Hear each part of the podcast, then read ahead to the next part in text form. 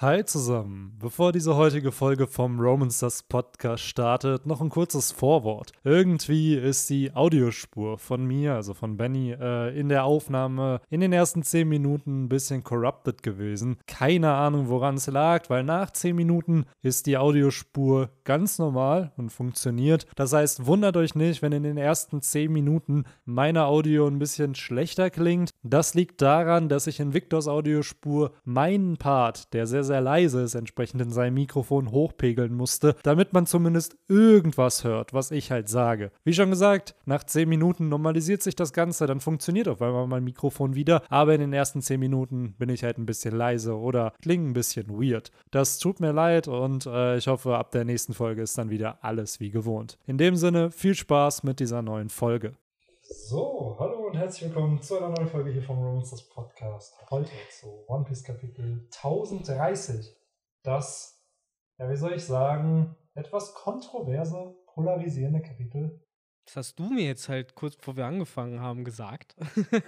also äh, prinzipiell war es halt erstmal so ein klassisches One Piece Kapitel mit seinen Asspuls und äh, weirden Geschehnissen. Aber ich glaube, wir verwirren gerade sehr viele Zuhörerinnen und Zuhörer damit, dass wir irgendwie jetzt schon auf einmal direkt in der ersten Minute über das Chapter reden. Ja. Also ich will erstmal zwölf Minuten irgendwie oft Talk über das Wetter und ja. Und wo ist eigentlich Henry, wegen dem wir alle überhaupt eingeschaltet haben? Ja, voll. Tja. Hat uns heute versetzt. Ja, Besseres zu tun. Wenn du das jetzt hörst, ne? Mhm. Äh, ja, shame on you. Er hat echt wirklich gesagt, so sorry Jungs, ich habe heute Besseres zu tun. Ich brauche euch nicht mehr. Also ich bin jetzt alleine auch groß. so, und deswegen ist er halt jetzt auf der Piste ohne uns. Ja, ja. Tja. Nee, das sei ihm verziehen. Ähm, an sich, ja, es ist Halloween-Weekend, ne? Mhm. Und anscheinend kehren Leute dann wohl auch aus anderen Städten in die Heimat. Ja, es ist ja vor allen Dingen auch, äh, ne, das haben wir unseren katholischen äh, Mitbürgerinnen und Mitbürgern zu verdanken, dass wir am Montag frei haben, alle. Ja, Leichnam, glaube ich, yes, das äh, schön verlängerte Wochenende. Yes, no, ja. Ja, ja, dafür haben wir ja am 3. Oktober mit dem Tag der Deutschen Einheit, der an einem Sonntag war, bezahlt. Das war ein bisschen bitter. Das ist generell dieses RNG bei Feiertagen. Alle sieben Tage, alle sieben Jahre, ja, ne? Ja, so die- dass du dann nicht weißt, ah fuck, ist es jetzt irgendwie, an welchem Tag kriege ich da frei, kriege ich nicht frei? Weihnachten, das, heißt, das ist dieses Jahr voll, voll wack, das Samstag, Sonntag, glaube ich. Nee, ich glaube, das haben wir jetzt so langsam hinter uns gebracht. Ich glaube, dieses Jahr ist es Sonntag, Montag oder Montag, Dienstag oder sowas. Auf jeden Fall ist es schon humaner. Kann sein, dass der 24. ein Sonntag ist oder sowas. Ich glaube, in die Richtung geht das jetzt mittlerweile. Ich finde bei. Dass es irgendeinen Weihnachten gab, wo es halt wirklich Samstag, Sonntag Ja, war, wo du dir so denkst, ja, guck mal, Richtig da mies. ich schon diese zwei fucking Feiertage. Dann, und dann sind es nicht mal Feiertage. das, das, das Schlimmste daran ist ja, dass es ja immer der Doppelschlag ist, weil nicht nur Weihnachten, sondern genau sieben Tage später hast du äh, Silvester und äh, Neujahr. Die halt, wenn äh, der praktisch 25., 26. Samstag, Sonntag ist, dann kann, dann wird halt der äh, erste, zweite, äh, beziehungsweise 31. erste auch Samstag, Sonntag sein. Da hast du verkackt. Und deswegen so, das ist halt immer äh, in diesen Tagen etwas schwierig, aber dieses Jahr hoffentlich entspannter. Ich finde ja bei mir eher am geilsten, ich habe ja am 13. Mai Geburtstag. Was das bedeutet, ich habe alle sieben Jahre an einem Freitag Geburtstag. Am Freitag, den 13. Damals, als wir uns in der Grundschule, nein, Grundschule, weiterführende Schule kennengelernt haben, hattest du dann, glaube ich, auch mal an einem Freitag den 13. Ja, bestimmt irgendwann mal. Das passiert ja immer wieder. Ja, ominous. Das Unglückskind. Ja, aber äh, ich, mir fällt keine. Äh, ah, nee, Nico Robin ist das Unglückskind, ne? Das wäre dein Ja. Spitzname in One Piece. Ich wollte gerade fragen, so, es gibt doch das Unlucky Child in One Piece oder nicht? Das Demon Child gibt's. Demon Child, Devil Child. Wen gibt's noch? Es gibt doch bestimmt noch irgendwelche anderen. So, vielleicht kommt's noch, Ich irgendwann. frage mich manchmal Oda, wenn er Charakter designt, ob er erst einen Spitznamen für die hat und daraus dann designt oder er dann oft erst designt und dann sich dazu was ausdenkt. Zum Hm. Beispiel so ist dann bei Kaido ist ja dieser Oni-Bezug irgendwie halt da. So, und keine Ahnung, Yamato ist ja die Oni Princess, das ist ja so der Titel, den sie hat. Hatte er dann einfach so, oh ja, Kaido braucht ein Kind und das ist dann, keine Ahnung, eine Oni Princess und dann hat er das Design sozusagen, wie er das visualisieren kann. Ich denke mal, es ist schon öfter so, dass er erst das Design hat und sich dann. Das hat ja Inspiration von irgendwas. Das ist ja oft so. Ja, ja, klar. Was mit einbaut, Genau. Wo, wo irgendeine Referenz zu, zu dem Charakter dann schon da ist. Kaido mit dem Koi zum Beispiel. Ich glaube halt, der Weg ist dann ganz oft, dass du halt äh, ne, eine Grundinspiration hast, das ist auch eine namentliche, dann halt eben das Design machst und dann überlegt sich Oda nämlich, was für einen äh, Gag baue ich in diesen Namen ein oder wie verpacke ich diesen Namen auf eine interessante Art und Weise und dann wird halt eben äh, keine Ahnung, bei Naruto haben sie das ja auch öfter gemacht, äh, dass du dann halt ne, so einen Namen wie Kaido oder sowas hast. Das ist One Piece ja bei jedem Charakter oder bei den wichtigen Charakteren, dass sie halt eine unique Lache haben. Ja, genau. So. Und ich muss sagen, jetzt auf den Vivre Cadelza Books, die ich mir geholt habe, ist auch immer auf jeder Karte ein How to Love von jedem Charakter, wo das dann gezeigt wird. Wo ich mir dann wieder denke, wenn das D am Ende wirklich ein lachender Mund ist, dann hat Oda selbst damit, mit diesem uniken Joke für jeden Charakter, weil jeder, jeder wichtige Charakter hat eine unique Lache einfach, nochmal eine, eine Referenz zu dieser Oberthematik von, oder eine der wichtigsten Thematiken von One Piece. Ja klar, Lachen, Lachen ist äh, ein wichtiges äh, Ding im One Piece-Universum. Das kann man auf jeden Fall nicht verneinen. Ähm, ja, und wir hoffen deswegen auch, dass Henry lacht, ohne uns. So, hoffentlich hat er sehr, sehr viel Spaß. Wahrscheinlich hat er schon abgeschaltet. Mm, So, und das hört er jetzt gar Tja. nicht. tja, und dann hoffen wir mal zumindest, dass wir jetzt unsere Leute, die zuhören, zum Lachen bringen. Genau, und jeder von euch in den Kommentaren schreibt mal jetzt Ha, ha, ha. ha, ha, ha, oder jeder muss einen netten, so wie in der Schule, so jetzt musst du eine nette Sache über den sagen. Na, über den, über irgendjemand anderen. also über den unter euch oder sowas. Okay. Ja, dann wollen wir einfach mal zum Chapter kommen, weil es gibt ja einiges zu besprechen. Wie du meintest, sehr kontrovers. sehr kontrovers. Wahrscheinlich, äh, Ich finde mal, shame on me, ich lese immer die Spoiler, ne, und dann schaue ich mir auch mal die Raws an und dann äh, die ersten Übersetzungen und so. Und bei den Spoiler-Thread bei Reddit siehst du dann schon meistens, okay, wie hype ist ein Chapter an der Anzahl an Kommentaren. So, normal ist so, würde ich sagen, 3.000 bis 4.000. Ab 6.000, 7.000, okay. Wenn es über 10.000 ist, weißt du, dass irgendwas krasses passiert ist, weil sonst würden die Leute, das war damals als Nika gedroppt ist, so, und jetzt war es halt auch wieder, so über, ich glaube, 13.000 Kommentare oder so hatte der Thread.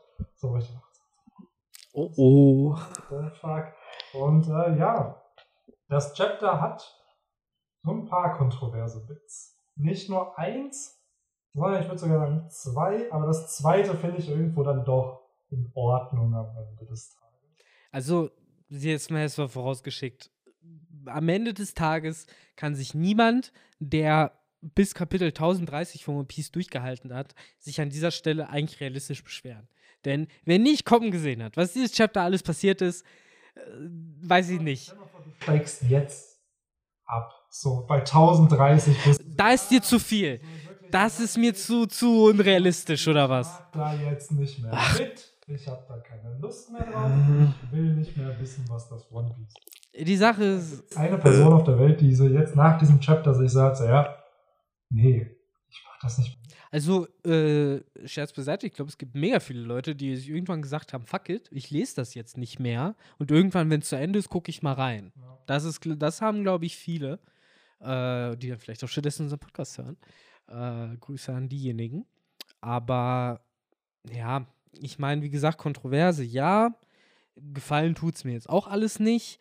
Aber am Ende des Tages habe ich damit gerechnet, schon als es in die Wege geleitet wurde von vor, keine Ahnung, 20, 30 Chaptern. Denn, ähm, um es alles mal kurz vorwegzubringen, wir tun da immer so, äh, no spoiler-mäßig, dabei müssen wir damit rechnen, dass die Leute alle dieses Chapter eh schon gelesen haben. Nee, die, die, die blättern Seite für Seite um mit unserem Gespräch, ne? Ähm, nee, aber zum einen, dass gefühlt alle Scabbards halt noch leben, sowohl äh, Kiko als auch Kinemon, als auch Kanjuro, als auch äh, jetzt nicht Scabbards, ähm, hier Dingensbums da, Orochi, alle noch am Start. Das wusste man natürlich irgendwie. Genau, und äh, ja, ich würde mal sagen, fangen wir doch einfach erstmal mit dem Segment an, denn äh, danach können wir noch zu der anderen Kontroverse kommen, von der du sagst, dass es vielleicht gar nicht so schlimm ist. Mal sehen, mal sehen. Diese apologetische Haltung, ob die sich äh, be bewähren wird oder nicht. Ähm, aber ja, bevor wir, glaube ich, in die Kontroverse einsteigen, wollen wir denn erstmal die ersten Seiten besprechen, denn da passiert ja mal wieder noch was ganz anderes, was äh, wir letzte Woche ja auch schon nochmal angequatscht haben. So, wann sehen wir mal diesen Schauplatz? Das fehlt jetzt noch und jetzt sehen wir die beiden. Ja, ich glaube, weil oder halt original unser Podcast gehört hat, dass sie auch gedacht hat, so, oh ja, stimmt, die fehlen ja noch. Ah, stimmt. Auch so wirklich, die haben sich ja jetzt irgendwo abgeschottet, la CP0-mäßig. Ja, ja, ja, wir warten jetzt erstmal, bis der Krieg vorbeigeht. So, ähm, wir bekommen die Numbers 1, 2, 3 zu sehen. Und Drake und Apu schließen anscheinend eine Allianz, sind sich gegenüber aber beide misstrauisch. Ja, es ist halt dieses klassische Ding, Apu spielt halt die Karte von, was habe ich denn davon, dich zu äh, verraten? Äh, sagt er übrigens, nachdem Drake ihm das letzte, was wir gesehen haben, halt sehr herzhaft in die Schulter gebissen hat.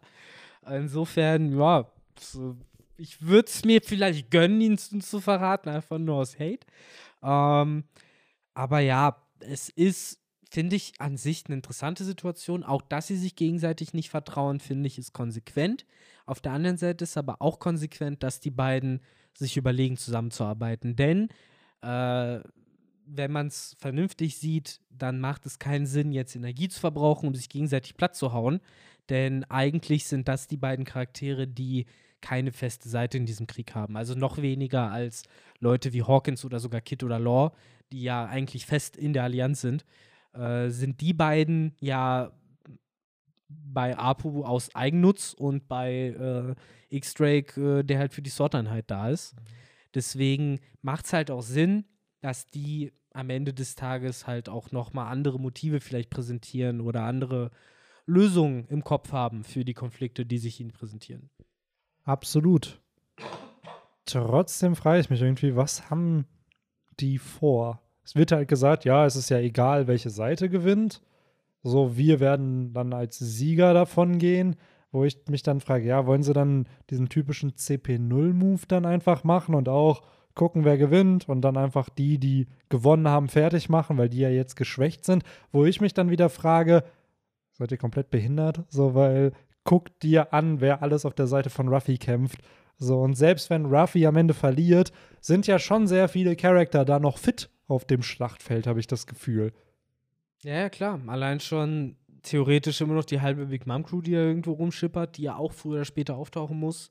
Äh, diverse Crewmitglieder eigentlich, die halbe Kaido-Crew, die ja eigentlich nur geturnt wurde, also übernommen wurde von Otama. Ja, plus auch besiegt. viele von diesen Samurai, ne? Wenn ja, du denkst, die ganzen Yakuza-Bosse, Hyogoro, ja, der wurde von diesem Oni-Virus befangen aber der ist ja fit. Der hat ja, ja. jetzt nicht einen Kampf gehabt. Ich meine, die halben Strohhüte sind bisher auch noch topfit. Also ja. die meisten können ja noch. Ja, so ein Jimbei. Jetzt mal ohne Witz, hat Jimbei einen Schaden genommen ah, gegen Jimbei easy, der kann eigentlich genau in den nächsten Kampf weiterjumpen. So sagen wir ja. nichts. So, der wurde ja nicht mal wirklich äh, verwundet. Ähm, ich finde eh das Spannendste an dieser ganzen Konstellation, was machen diese drei Numbers da? Das sind ja tatsächlich noch welche, die wir nicht gesehen mhm. haben auch wir wissen und haben vorher schon gesehen, dass Apu ja mhm. dass der ja anscheinend auch ja sowas wie der Squad-Leader von denen gewesen ist. Ähm, meine direkte Vermutung, und auf die eine oder andere Weise wird es wahrscheinlich auch so kommen, ist, dass Apu sie auf irgendeine Art und Weise mit seiner Musik oder mit seinen Tönen manipulieren kann. Weil das sind jetzt halt, also, also erschienen sie mir nicht die hellsten, die sind getrieben von Instinkten wie im Zerstören, Fressen, Saufen und sowas. Und ich kann mir halt gut vorstellen, dass wenn Apus schlau macht, wir sehen es ja sogar bei Brook, der nicht mal eine Musikteufelsfrucht hat und trotzdem ja eine Fähigkeit drauf hat, mit der er zumindest schwächere Geister sozusagen umhauen kann. Äh, vielleicht hat Apu da eben irgendeine Möglichkeit gefunden, die zu manipulieren und zu steuern. Weswegen das die drei sind, die da jetzt halt immer noch sitzen und äh, seine Vielleicht Bodyguards sind sie spielen. auch einfach Fans von seiner Musik.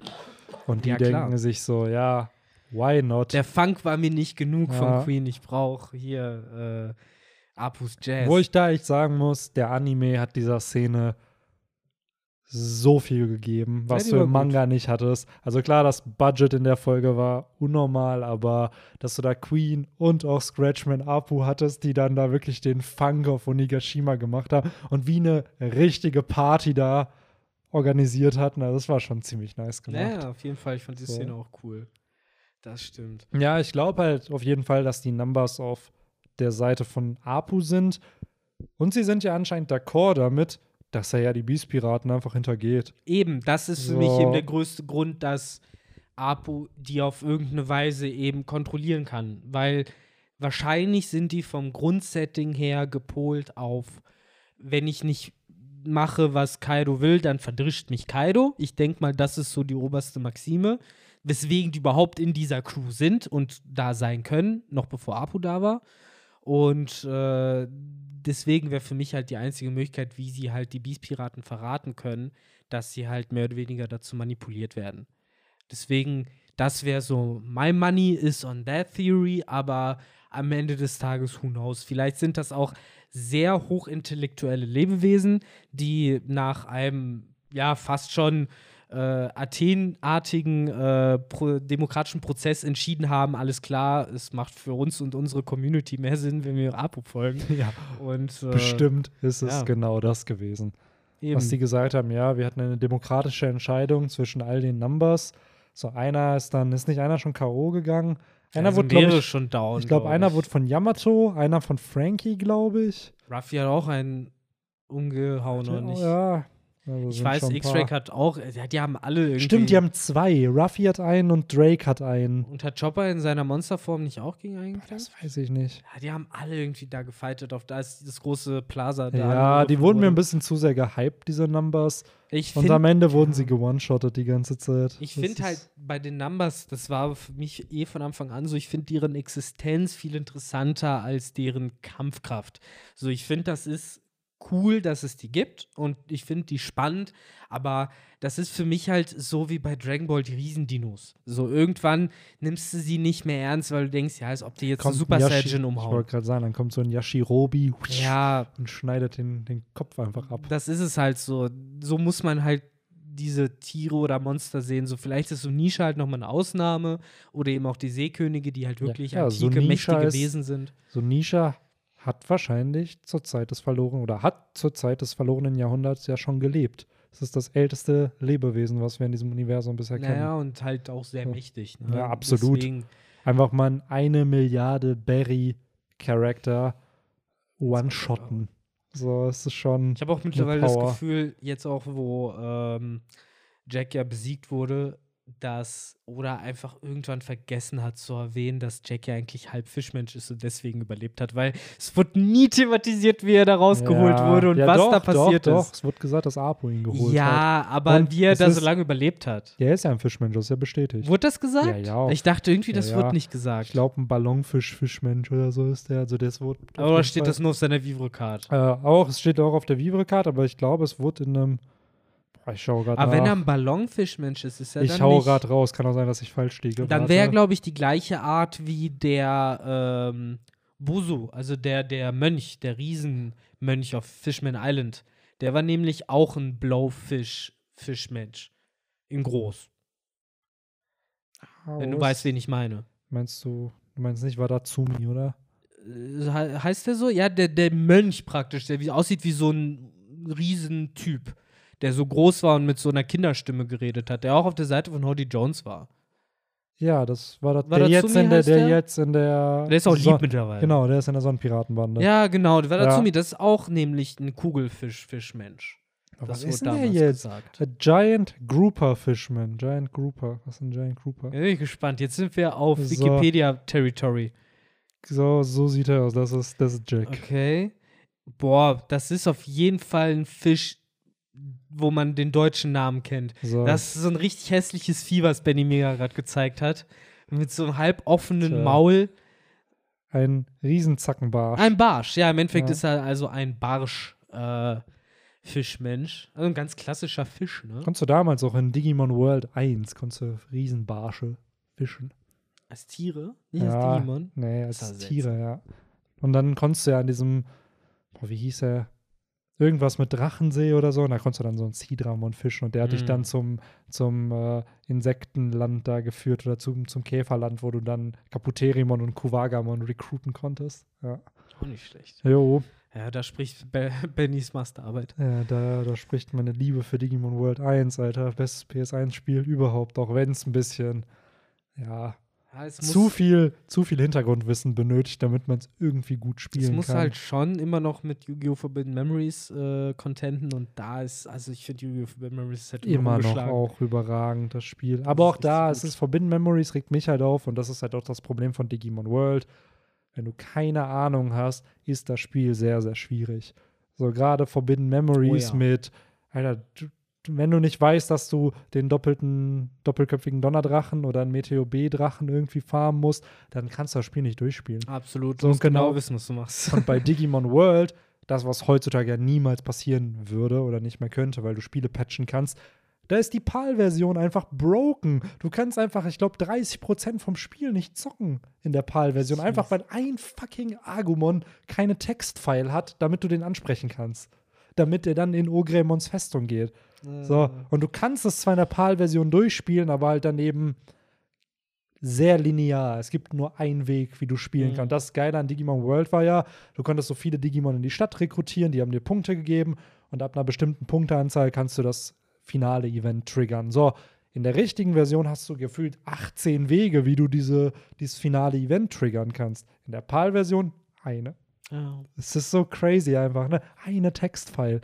Eine Textfile, die da nicht drin Das Ding ist ja sogar da, aber du kannst nicht mit ihm interagieren. Das ist, Das ist so bitter, richtig. ey. Und heute würdest du sowas ja einfach Day One Patch. Ja, ja, klar. Ist direkt fertig und dann geht's.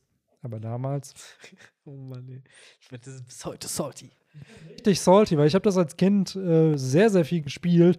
Und, Und du denkt ja brauchst. auch als Kind, dass man was falsch macht. Ne? ja, das naja, es stand sogar bei Spieletipps damals schon. Hm. Also die legendäre Seite Spieletipps, die sehr, sehr viel Fake-Sachen auch da stehen hatte immer.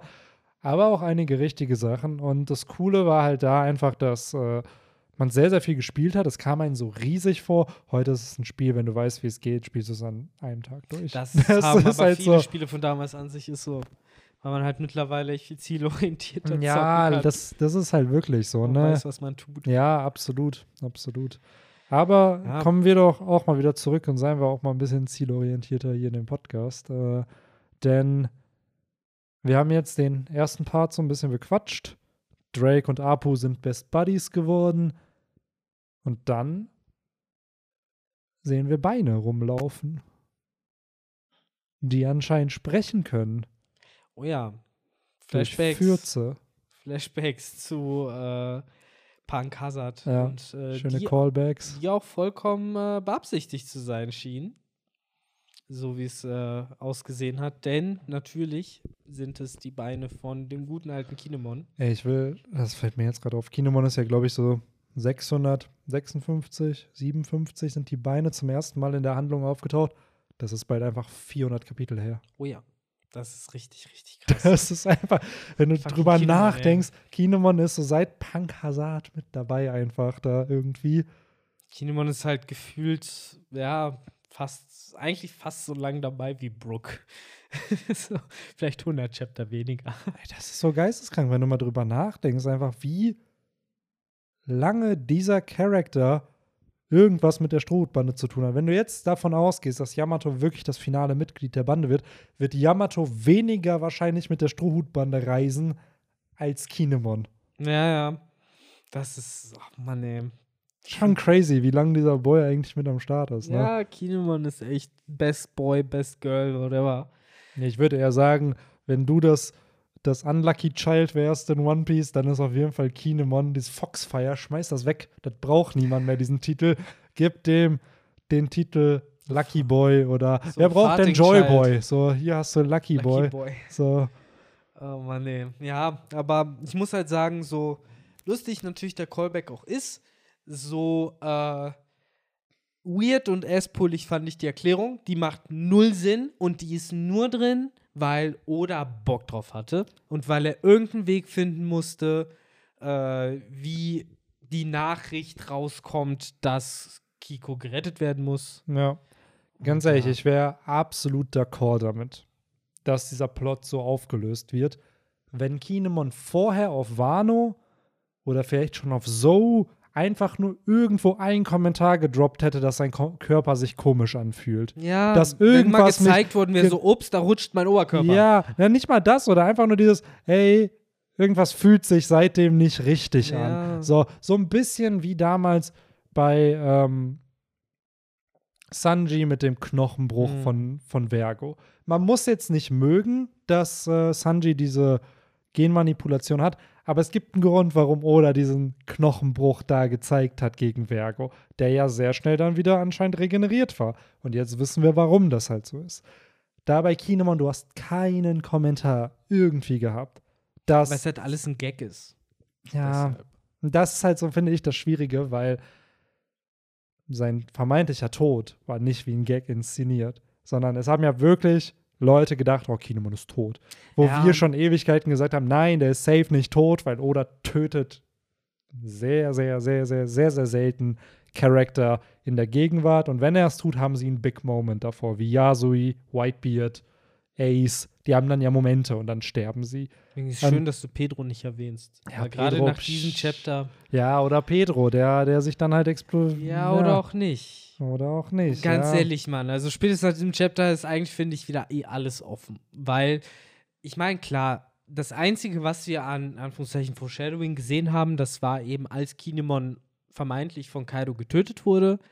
Da hat Oda ja schon das auch so gezeichnet, dass es so aussah, als hätte er ihm eben den Oberkörper abgetrennt. Und du Mm, siehst ja auch explizit eben nur die Beine. Und ähm, gefühlt war das ja schon der Callback an Punk Hazard. Aber dass daraus dann jetzt eben ein, ein Plot und ein Gag gemacht wird, finde ich ein bisschen komisch. Äh, vor, vor allem eben vor dem Hintergrund, wie du sagst, dass Kinemons Tod eben eigentlich nicht lustig dargestellt war und äh, eben diesen dramatischen Moment halt total invalidated. Das ist halt immer eh das Problem bei One Piece, dass halt viele Momente bei One Piece funktionieren halt in ihrer Dramatik halt an, nur wirklich, wenn du sie gerade zum ersten Mal siehst.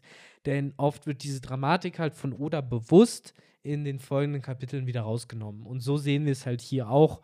Denn ne, eigentlich ist niemand tot. Also ja, von allen Charakteren, die wir halt gesehen haben, die den Raid gestartet haben, ich muss jetzt eigentlich nicht mal aufzählen, wer nicht gestorben ist, weil es halt niemand gestorben. Die sind alle noch da, die wir am Anfang gesehen haben. Also wirklich alle. Ne? Also auch äh, Kanjuro, Kiko und ähm, Kinemon. Der einzige, den wir halt jetzt noch nicht gesehen haben, das war ähm, Ashura Doji, Ashura Doji, genau. Und der aber auch safe am Leben ist. Hundertprozentig ist Ashura Doji am Leben und äh, auch Nikomamushi und Inuarashi haben, ne, wissen wir auch, haben es überstanden. Und die einzigen, bei denen wir es halt jetzt nicht wissen, das ist Raizo, der immer noch gegen Fukuro Koju kämpft. Ja, was gefühlt der legendärste Kampf in Ja. diesem ganzen Raid ist. So der, also ich glaube, da spart sich Oda bis, bis Ganz Ruffys zum Sieg gegen Kaido auf, so ganz am Ende. So Gag ach fuck, die kämpfen ja noch. Na, So. Immerhin wurde ja in dem Chapter, weil wen wir auch sehen, ist natürlich Roshi. Der Und, auch äh, nicht tot ist. Und der funkt ja immerhin Fukuro Koju an. Denn äh, in kompletter Feiglingsmanier, und das finde ich aber wiederum irgendwie gut gemacht und gut geschrieben von Oda in dieser etwas schlechten Development, dass äh, er ja Kanjuro sagt, so fuck it all to hell. So, lass uns hier alles anzünden und sozusagen den äh, gloriosen Märtyrertod für den Kurosumi-Clan sterben, äh, das letzte Zeichen setzen, sozusagen. Und das nächste, was er macht, ist halt Fukurokujo anzufunken und zu sagen: Hey, lass uns schnell von hier abhauen, denn hier wird bald alles brennen und äh, mir ist das hier alles egal. Was halt, finde ich, sehr gut nochmal diese absolute Schleimigkeit dieses Charakters eben unterstreicht, der eben, ja, für seine eigene Rache eben bereit ist, alles zu tun und auch eben Leute bis zum geht nicht mehr zu manipulieren, selbst aber eben null Entschlossenheit oder ähnliches halt hat. Praktisch das Gegenteil vom Captain ist, der auf dem Schiff bleibt sozusagen, Mhm. sondern halt eben ne, die Ratte ist, die als erstes vom Schiff springt, Ja. wenn Shit's about to go down ist. Und ich habe das Gefühl, das wird scheitern, weil ich glaube, ein Fukurokuyu wird nicht gewinnen Ha, gegen Raizo mit seiner of the. Mist. Ja, ja. Das stimmt. Der ist recht noch. Reiso hat ja noch seine Schriftrollen Teufelsfrucht. Ja, Und Fukuro Kujo hat lange Ohren. Das ist ja ziemlich alles. ja vielleicht weiß, hat er ne? die Ohrläppchenfrucht. Ah, die ist reserviert für diese einen, diesen einen Umriss. Ja, Wo man Enel. ja, das ist ja eh noch mal so eine Sache. Mittlerweile hätte man ja denken können, macht es plottechnisch ja auch irgendwie mal Sinn, zu zeigen, wer das war und ihm eventuell noch mal eine Aufgabe zu geben. Denn es gibt ja Aufgaben ohne Ende. Man hätte zum Beispiel diesen vielleicht wahrscheinlich gesunden Menschen losschicken können, um die Strohhüten zu sagen, Hey. bitte kommt dahin, wir brauchen einen Arzt. Hast du ähm, mal gesehen, wo Denjiro ist? Ja, auch gefühlt ewig auf Mission. Der ist halt nicht da. Wo ist Denjiro? Ja, So. gleichen Ort, wo Henry ist wahrscheinlich. Wahrscheinlich. Und wahrscheinlich, wo auch dieser ominöse Ohrläppchen Heini ist, der sehr wahrscheinlich nicht Enel ist. Sorry, ich zerstöre es jetzt für jeden. Das ist wahrscheinlich nicht Enel. Sehr wahrscheinlich ist es Hiyori oder Hiyori, die äh, ja da irgendwo rumeiert mit Ja, Denjiro. Und das ist halt so, der hätte man, den hätte man doch eigentlich auch vorher schon Bescheid sagen können, ey, ruft uns mal einen Arzt. So, und stattdessen Ja, läuft da halt, kann äh, Kinemons äh, untere Hälfte halt rum und furzt denen das Signal. Was halt, ne, auf also der das Furzding finde ich schon funny. Es ist also auch Es, es funny. ist funny. so alles cool, aber es. Also denkst du halt nach diesem Chapter, dass auch irgendeiner von denen in tödlicher Gefahr ist? Nee. Nee, das ist halt dieses Problem. Wenn du nicht bereit bist, Charaktere sterben zu lassen, nimmt so ein, nimmst du in einem Krieg die ganze Dramaturgie. Und ich gehe jetzt einfach mal auf ein anderes fiktives Werk ein, nämlich Kingdom, wo es sehr, sehr viel um Kriegsführung geht. Und gefühlt jeder Major Arc ist halt ein Krieg irgendwo. Boah, kurz, hast du die letzten zwei Kingdom Chapter gelesen? ich habe irgend, ich habe vor drei, vier Chaptern auf jeden Fall den coolen Kanki Moment. Äh, Du hast noch nicht den Äh, coolen Kanki ja, Moment. okay, okay. Benny, oh mein Gott. Also, okay, oh dann, mein Gott. Dann weiß ich ja, was ich nach dem Podcast machen muss. Du musst das Kapitel The Chest lesen. Ich sag nur, liest The Chest. Okay. Ähm, Auf jeden Fall, ja. um da drauf einzugehen. Also ohne jetzt zu viel vom Plot zu spoilern, es findet immer ein Krieg statt und in jedem gottverdammten Krieg sterben sehr viele Charaktere. Und zwar auch Charakter, die du sehr gerne hast. Ja. So, wo du dann denkst, so, oh, krass. So, das habe ich jetzt nicht erwartet. Aber deswegen nimmst du das Ganze auch ernst, weil du jedes Fall. Mal weißt, ah, es kann irgendwen treffen, den ich mag. Genau. Das ist eben, das ist ja immer die Gefahr. So selbst wenn du da halt diese Charaktere hast, die die klassische Plot-Armor haben sollten von ich bin hier der coolste Okay, Typ. und- Shin hat einfach Plot Ja, Armor. Shin so, hat das ist also Plot-Armor. Ra- das ist halt ähnlich. Ein Protagonist hat in seinem eigenen Der wurde auch schon fiktiven mal Werk- durch Voodoo wieder zum Leben Ja, erweckt. das war ein bisschen wack, aber Ja. sonst, äh, ja, sagen wir es mal so, neben dem Hauptcharakter Genau. kann es andere Charaktere treffen. Ja. Aber guck dir George R. R. Martin an, der selbst bei sowas nicht so, Stimmt. ohne Da- jetzt Namen zu nennen, aber auch bei Hauptcharakteren sich sagt so, nö, interessiert mich nicht. Das stimmt. Und Zweifel So. sterben die halt auch weg. Auf jeden Fall. Und äh, da ist One Piece natürlich genau das Gegenteil. Und ähm, mein größtes Beef mit so, sowas ist ja immer, äh, ich habe ja One Piece lange aufgehört, wegen sowas zu verurteilen, denn es ist in Ordnung, wenn du established und aufbaust. Ich töte gerade in der Gegenwart selten Charaktere und wenn, dann muss es halt einen großen Impact auf die Story haben. Das war immer Odas Maxime.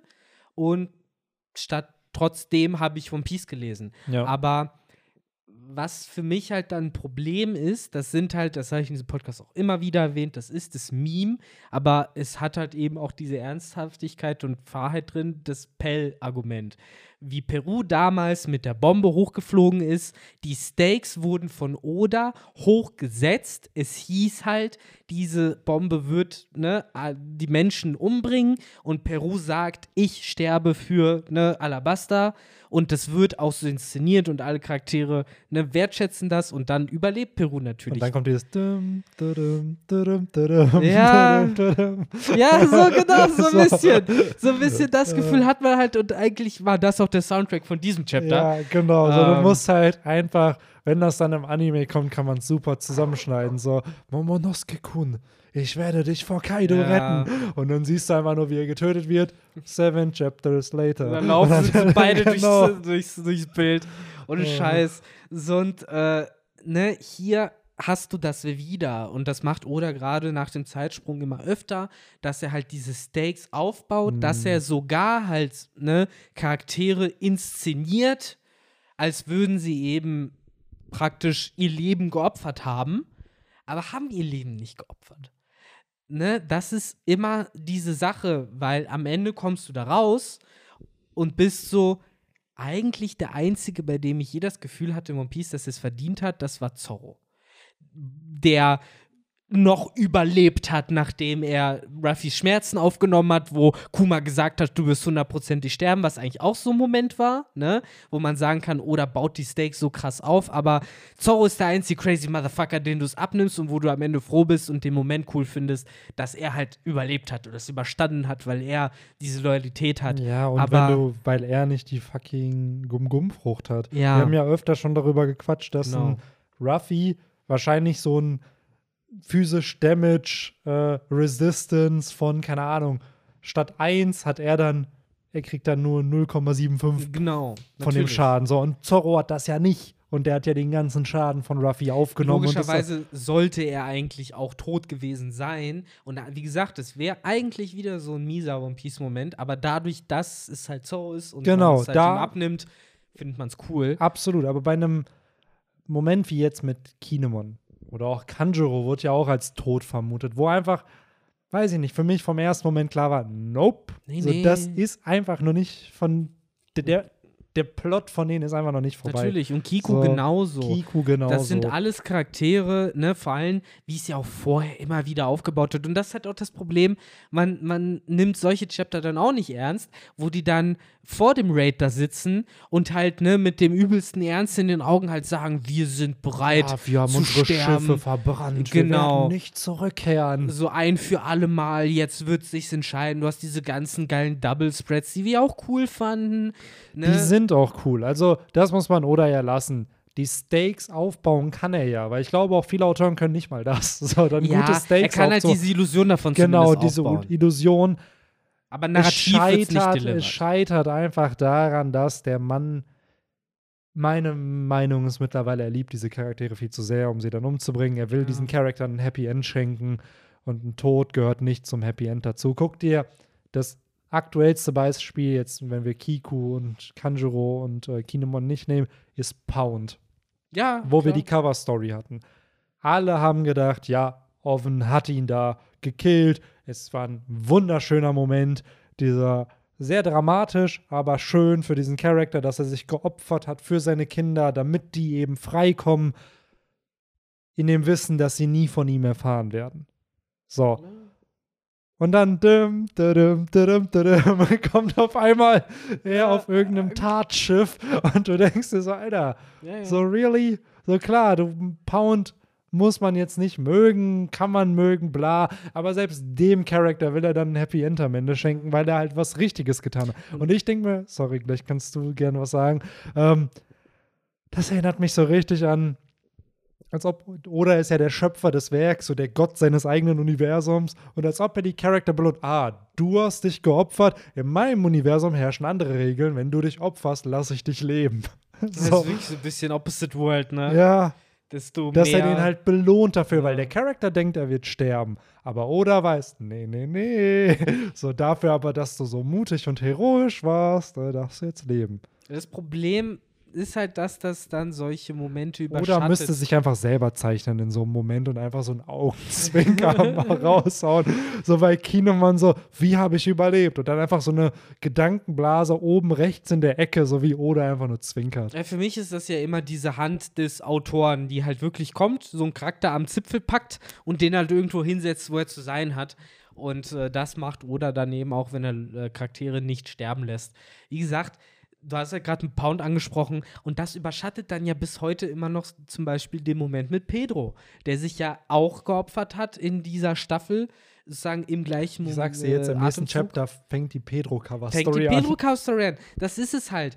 So, weil jetzt wird man praktisch, bis One Piece zu Ende ist, ne, eigentlich immer denken, ja, vielleicht haut Oda noch raus, dass der jetzt doch noch am Leben ist. Und ich wette mit dir, dass Oda schon irgendwo Cover-Stories oder sonst was gezeichnet hat, wo Pedro bandagiert von irgendwelchen Eingeborenen von irgendeiner Insel wieder aufgepäppelt wird. Oder hast du nicht gesehen? Keine Ahnung. Von irgendwem wird da eingesammelt. So, weil das oder Style ist. Und das ist auch gleichzeitig nervig, weil solange Pedro jetzt offiziell tot ist, nimmt man es trotzdem nicht ernst. Und damit erreicht Oda dann noch irgendwann sein narratives Ziel nicht mehr, dass man diese Opfer halt auch äh, irgendwie wertschätzt und dass die halt einen narrativen Impact haben. Ja, absolut. Guck mal, wir sind jetzt gerade in einem Krieg mit zwei Kaisern. Die Stakes sind so hoch, wie sie es wahrscheinlich seit Marineford nicht mehr waren. Und das krepiert einfach niemand. Ja, So, das ist dann, so hart es jetzt auch klingt, nicht gutes Writing. Die haben eine So. ganze Seuche auf kürzestem Raum entfesselt und selbst daran ist niemand richtig gestorben. Ja, Also es ist total lächerlich. So, das es finde ich halt sehr, sehr schade. Ne? Und das ist halt so jetzt auch wieder Kritik auf einem sehr, sehr hohen Niveau. Aber das ist das eine Manko, was Oda, glaube ich, als Autor einfach hat. Dieses, dass er nicht bereit ist, konsequent diese Charaktere sterben zu lassen. Ja, i- die Sache ist, es ist halt irgendwann halt nicht mal ein kleines Manko, sondern das hat dann ja Einfluss eben auf diese ganze narrative Stärke des Arcs. Ähnlich war es ja, die gleiche Diskussion hatten damals Naruto-Fans, als dieser vierte Ninja-Weltkrieg angefangen hat, die finale Staffel von Naruto sozusagen, wo auch sich alle zusammengefunden haben, wo es hieß, alles klar, es wird der große, alles entscheidende Krieg und man hat vorher ja auch, das war so die Naruto-Lore, äh, sozusagen die Vorgeschichte, dass es schon drei Kriege gab und da haben irgendwie zum Teil Väter oder irgendwelche Großväter gekämpft, irgendwelche anderen Veteranen-Ninja, die dann erzählen, wie schrecklich das war und äh, was für eine Ab Massaker das zum Teil gewesen ist und so. Und dann hast du halt dann ne, diesen Ninja-Weltkrieg in Present Time und ohne jetzt groß zu spoilern, du hast halt gegen Ende stirbt ein Charakter.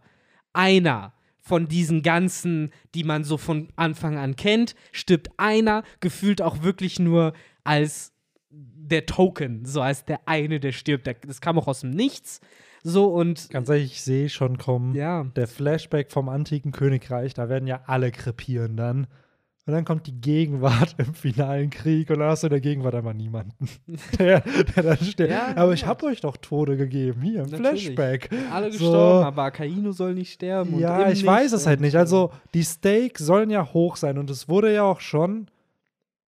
Mann, ich will nicht falsch zitieren. Wurde es in Interviews nicht gesagt, dass Ruffy in diesem Krieg halt lernen muss, halt auch Ja, ja. Opfer zu bringen, beziehungsweise was es überhaupt denn bedeutet, König der Piraten zu werden. So, gehört. Ja, das ist nicht einfach nur, ja, Kaido besiegen, so, nee, um den zu besiegen, wird halt krasser Shit passieren müssen. Und ich hoffe einfach, dass das noch kommt. Also, dass das jetzt gerade, weil bis auf, äh, wie war das hier damals mit Marineford? Oh, Ace ist frei. Cool, wir flüchten. Bam, Ace tot. Bam, Whitebeard tot. Bam, Blackbeard holt sich seine Teufelsbruch. So, hat auch niemand mitgerechnet. Da dachten auch alle so, ja, cool, das ist wie jeder andere Arc auch. So, Ja, aber selbst da hast du ja irgendwie, also ich finde auch vor Ace Befreiung ist Marineford aber irgendwie anders inszeniert worden. Marineford hatte wirklich bis zuletzt, also sogar noch bis zu Ace Tod, irgendwie dieses Gefühl von dieser Verzweiflung und Hoffnungslosigkeit, weil die Marine sich gewehrt hat. Du hast das Gefühl, da ste sterben die wirklich zu Hunderten, die ganzen Fußsoldaten und Piraten und sowas. Und äh, klar, am Ende ist halt weder von den Vizeadmirälen oder so noch von den äh, äh, äh, Whitebeard-Piraten groß jemand gestorben, bis auf Aus Junior, der wirklich tragisch noch in da der Mitte des auch, Krieges glaube ich, noch nicht niedergemetzelt bestätigt, wurde. dass er tot ist. Das ist halt auch wieder so eine Sache. Der, ja, der wurde aufgespießt, der sollte eigentlich tot sein. der hat kein Bein mehr. Er hat kein Bein auf jeden Fall mehr. Die Ja, Sache ist, bei, leid. bei Marineford finde ich halt, dass das, was du hier beschreibst, eben liegt halt an der Tatsache, dass eben unser Protagonist, der so viel geschafft hat bisher in diesem Universum, da nichts gefühlt ausrichten Ja, konnte stimmt. gegen diese Weltmächte. Weil das hat Mr. Morge in einem Video mal ganz cool gezeigt. Bis Marineford, bis aber Odi eher, hat Ruffy eigentlich jedes Problem, was er hatte, irgendwie gelöst durch seine Fäuste und dadurch, dass er trainiert hat und dass, dadurch, dass er seine Nakama hatte und Verbündete gewonnen hat. Und dann kam Sabarodi und da hat es nicht geklappt. Dann kam Amazon Lily, Impel Down, da hat es dann wieder geklappt. Und dann kam Marineford, wo du dann auf einmal, du dachtest immer so, ja, Ruffy ist stark. Dann hast du aber wirklich gesehen, wo Ruffy in dem Ranking der Welt auf einmal dann steht. So, du dann auf einmal, man dachte immer so, ja, der spielt in der Bundesliga und dann war Ruffy vielleicht Kreisliga B. So, nachdem du das dann gesehen hast. Absolut. Und Ja, Ganz oben waren dann die Admirale, Ja. Sangok, Whitebeard und die anderen Kaiser. Und Ruffy hat es ja nicht mal mit irgendwelchen Kommandanten, geschweige denn wahrscheinlich mit einem Vizeadmiral der Marine aufnehmen können. So, weil er halt kein Haki hatte. So gegen Logia-Nutzer konnte er nichts ausrichten. So. Ja, die Sache ist, irgendwann kam es ja dann jetzt spätestens im Kampf gegen Kaido dann zu dem Punkt, wo Ruffy ja jetzt gleich auf mit denen ist. Die Sache ist, wir haben damals ja eigentlich gehofft, ey, das wird so cool, wenn Ruffy irgendwann so stark ist wie die, weil dann geht's richtig ab. Und vielleicht waren wir damals zu blöd, um zu checken, dass die spannendere Geschichte ja eigentlich ist, wie Ruffy halt gegen die besteht, wenn er vielleicht eben nicht stärker ist als die. Ich will halt nicht zu viel vorwegnehmen, aber ich lese ja jetzt gerade wieder einen anderen Manga und dort hast du halt auch Protagonisten, die halt konstant underlevelt sind, die halt konstant gegen äh, äh, Gegner antreten müssen und sich in Situationen wiederfinden, wo sie halt outclassed sind. Sowohl was körperliche Fähigkeiten angeht, als auch Informationen angeht, als auch Erfahrungen angeht. Und da halt irgendwie ne, trotzdem äh, einen Vorteil für sich raushauen müssen. Und das ist irgendwie dann doch am Ende interessanter, als halt ne, äh, irgendwann im Endeffekt das gleiche wie Marine vorzusehen, nur dass Ruffys Schläge diesmal sitzen. Klar, auf der anderen Seite hat es auch seine Reward und ich will es auch nicht runterreden, aber mittlerweile ist man so, ja, ist es wirklich, was ich wollte, sozusagen? Gerade wenn man jetzt halt sieht, wie wenig, äh, ja, Unterschied ja eigentlich doch Ruffys Kraft macht auf die Dynamik des Arcs. Ne? Außer, dass es ihn halt gefühlt noch lascher macht, dadurch, dass Mhm. du halt weißt, die haben mehr im Griff und es sind weniger Wildcards. So, wo vorher jeder Vizeadmiral der Marine gefährlich war. Hm. Ne, wurde ja jetzt zum Beispiel auch innerhalb dieser Staffel ziemlich schnell klar gemacht, die Flying Six sind eigentlich eine Lachnummer. Und äh, bis auf jetzt gut, du hast die Kämpfe Queen und King jetzt gegen Sanji und Zorro, aber zum Beispiel Jack auch geoffscreened und äh, viele Threads, die eben im Laufe, ja, die ja praktisch ja seit Dressrosa aufgebaut wurden, seit Punk Hazard, seit weißt du, mit wem du dich eigentlich hier anlegst.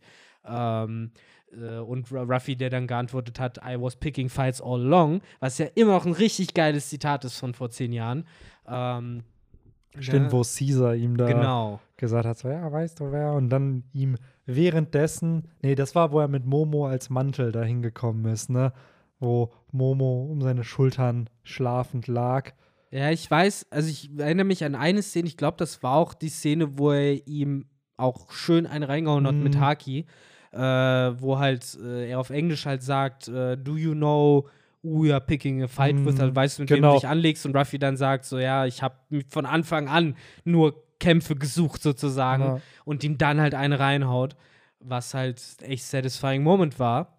Es gab Ähm. dann nämlich noch einen coolen Moment auch, das war, wo er ihn dann besiegt, wo sich Caesar mit Shinokuni Mhm. fusioniert. Mhm. Und dann ist ja Grizzly Magnum die Genau. letzte Attacke. Genau. Und davor hast du dann aber Lissop, der ja diesen Control Tower einnimmt. Ja. Und dann sagen die Leute so: Ja, hey, guck mal, dein Kapitän läuft hier weg und traut sich nicht gegen Caesar zu kämpfen. Und dann sagt Lissop halt nur so: Alter, wenn unser Kapitän weggerannt wäre, dann wäre all unser Leben so viel einfacher manchmal gewesen. Aber wir wissen, dass er es halt eben nicht tut. Mhm. So, wo ich auch dachte, boah, ist auch so ein starkes Zitat Ja, einfach, klar. weil die haben alle, die sind ja alle nur am struggeln immer, auch gut am struggeln, weil eben Ruffy immer gefühlt das Unmögliche irgendwie dann probiert möglich zu machen, indem er sich halt den stärksten Leuten dann irgendwo stellt. Aber, aber Lysop hatte auf Pankazat generell einen coolen Arc. Der hat ja dann am Ende eben diese ganzen Leute in diesem Kontrollraum ja auch auf seine Seite gezogen, indem er eben gesagt hat, guckt euch meinen Captain an und Ja. diese Inspiration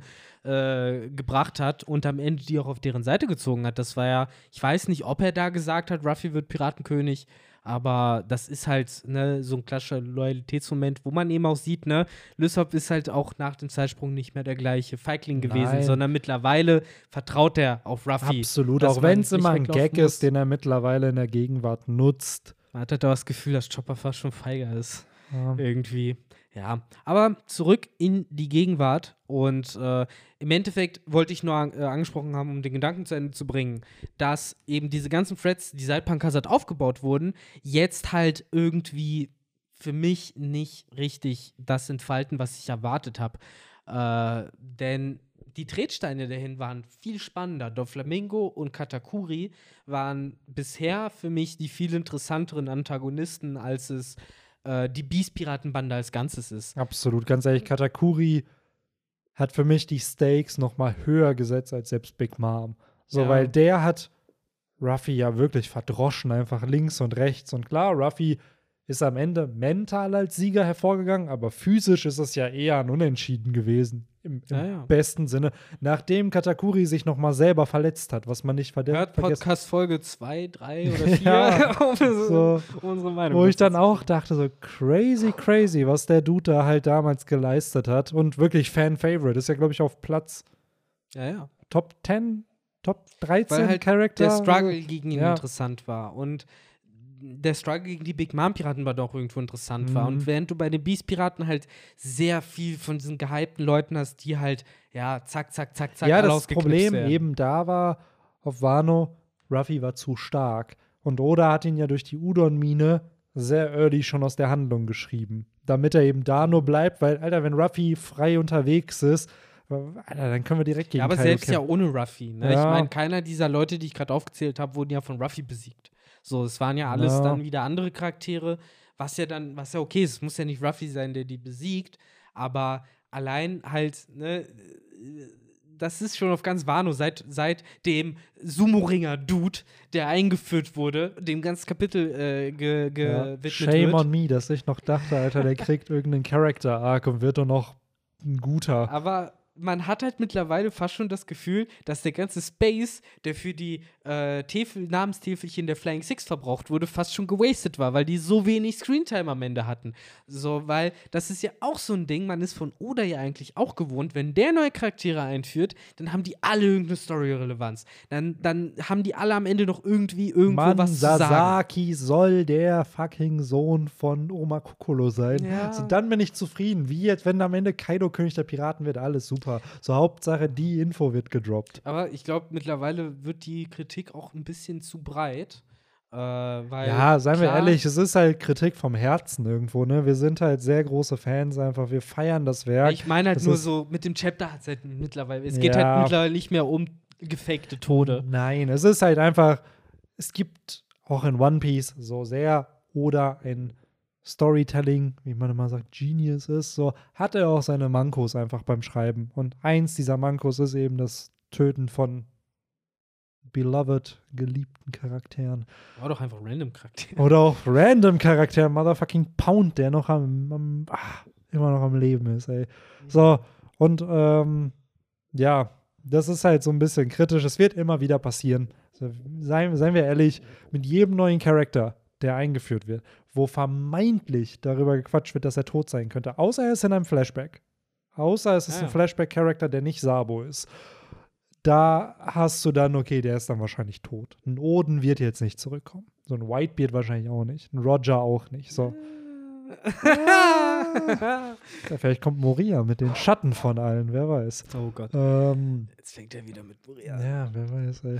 Ähm, ja, kommen wir aber gern zu dem nächsten Punkt. Ich würde sagen, das haben wir damit abgearbeitet. Ja, die Äh, Entwicklung ist ja damit jetzt, dass äh, ne, die jetzt informiert sind, dass da eben diese Verletzten bestehen.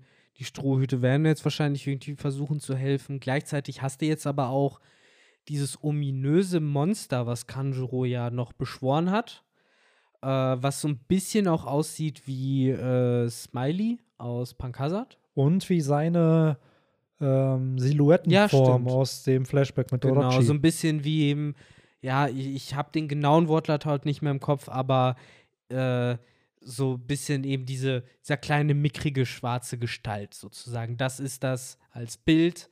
Äh, Im Japanischen dann der Kasenbo. Äh, weiß ich auch nicht genau, was das bedeutet in dem Zusammenhang. Verzeiht mir das.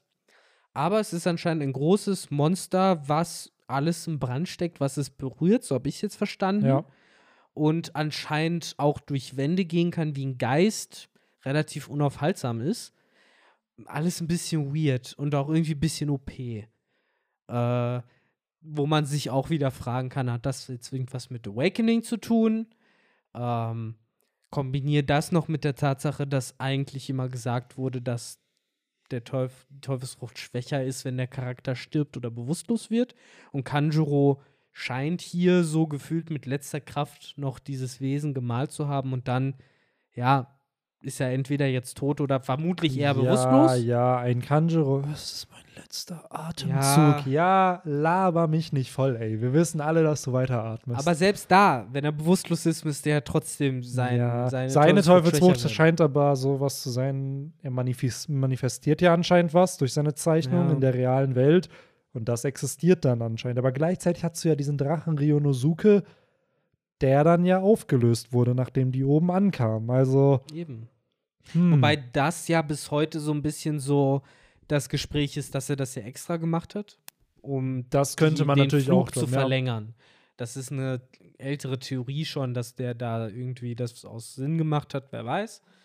Ähm, naja, jedenfalls haben wir jetzt dieses Kasenbo, was äh, mich wieder an einen Manga erinnert, den ich äh, im Moment lese, äh, wo es auch heißt, dass äh, wenn der Nutzer die Fähigkeit halt aktiviert und dann stirbt, dass eben ne, die Fähigkeit eines toten Nutzers ist eigentlich noch viel mächtiger und viel stärker, weil sie dann halt bestehen bleibt. Hm. Ähm, und daran hat mich das so ein bisschen auch erinnert, eben so dieser Rachegeist, der jetzt eben Onigashima heimsucht. Und ja. Ja. jetzt haben wir nicht nur eine fliegende Insel, die voll mit äh, Sprengstoff ist, sondern sie brennt auch noch. und könnte in die Luft gesprengt werden Das durch ist- das, was da halt passiert. Also haben wir gleich zwei Zeitbomben. Könnte echt eine Arc. Folge von Evil Knievel sein, ne? So, der da jetzt wieder auf seinem Motorrad über den brennenden Ring und das TNT. Ja, aber wenn wir doch nur einen Charakter hätten, der da jetzt unterwegs ist, um in diese Waffenkammer zu gehen und da vielleicht auch irgendwie Eis produzieren kann. Ja, ist, wenn man ne? da doch nur irgendwen hätte, der ja auch gesagt hat, ey, während du dich hier drum kümmerst, kümmere ich mich um was anderes. Warum gab's da, gab's da irgendwen? Ah, Gab's da irgendwen, irgendwer vielleicht, der auch in dem Chapter gezeigt wird? Naja, Mato ist ja unterwegs, tatsächlich. Ach, Yamato, ja.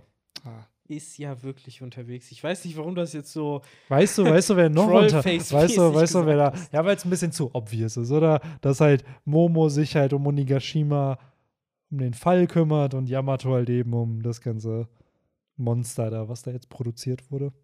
Ja, das wird wahrscheinlich darauf hinauslaufen, ne? Dass es äh, dann wahrscheinlich so ist und dann. Aber weißt du, wer sich auch auf den Weg gemacht hat? Auch. Weißt du, wer sich auch auf den Weg gemacht hat? Ja, also generell, bevor du jetzt sagst, wer sich auf den Weg Nicht gemacht Brooke hat. und Robin. Ja, die sind ja alle irgendwo jetzt unterwegs. Wir Das haben muss ja. ich sagen, sorry, dass ich unterbreche, das finde ich einen coolen Moment, wo während die Beast-Piraten da, oh nein, dieses Monster, das greift alle an und wo diese Warnung ausgesprochen wird, dass dann alle nochmal gezeigt werden, die da gerade. Ja, ja, genau, das meinte ich halt. Ja. Du hast ja dann Brooke, die äh, CP0, tatsächlich auch sogar Mm. Marco und Iso und auch äh, Kawamatsu, Aber der halt einfach Denjiro. nur cool, äh, cool da ist. Genau, Denjiro sieht man natürlich nicht. Man sieht, ja doch, sogar Zoro und King und Sanji und Queen sieht man auch und natürlich auch Ruffy und Kaido.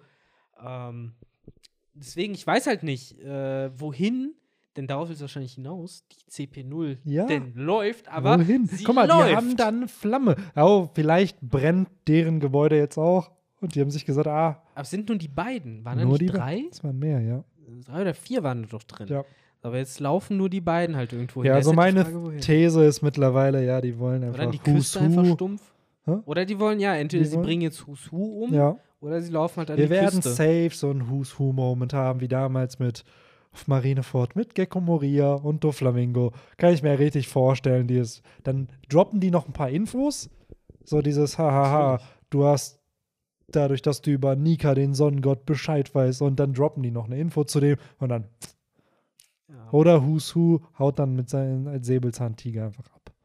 Who knows? Also es wäre natürlich irgendwie auch cool, wenn Who's Who so als Wildcard bleibt, aber solche cool inszenierten Momente würde ich mich natürlich auch drüber freuen. Ja.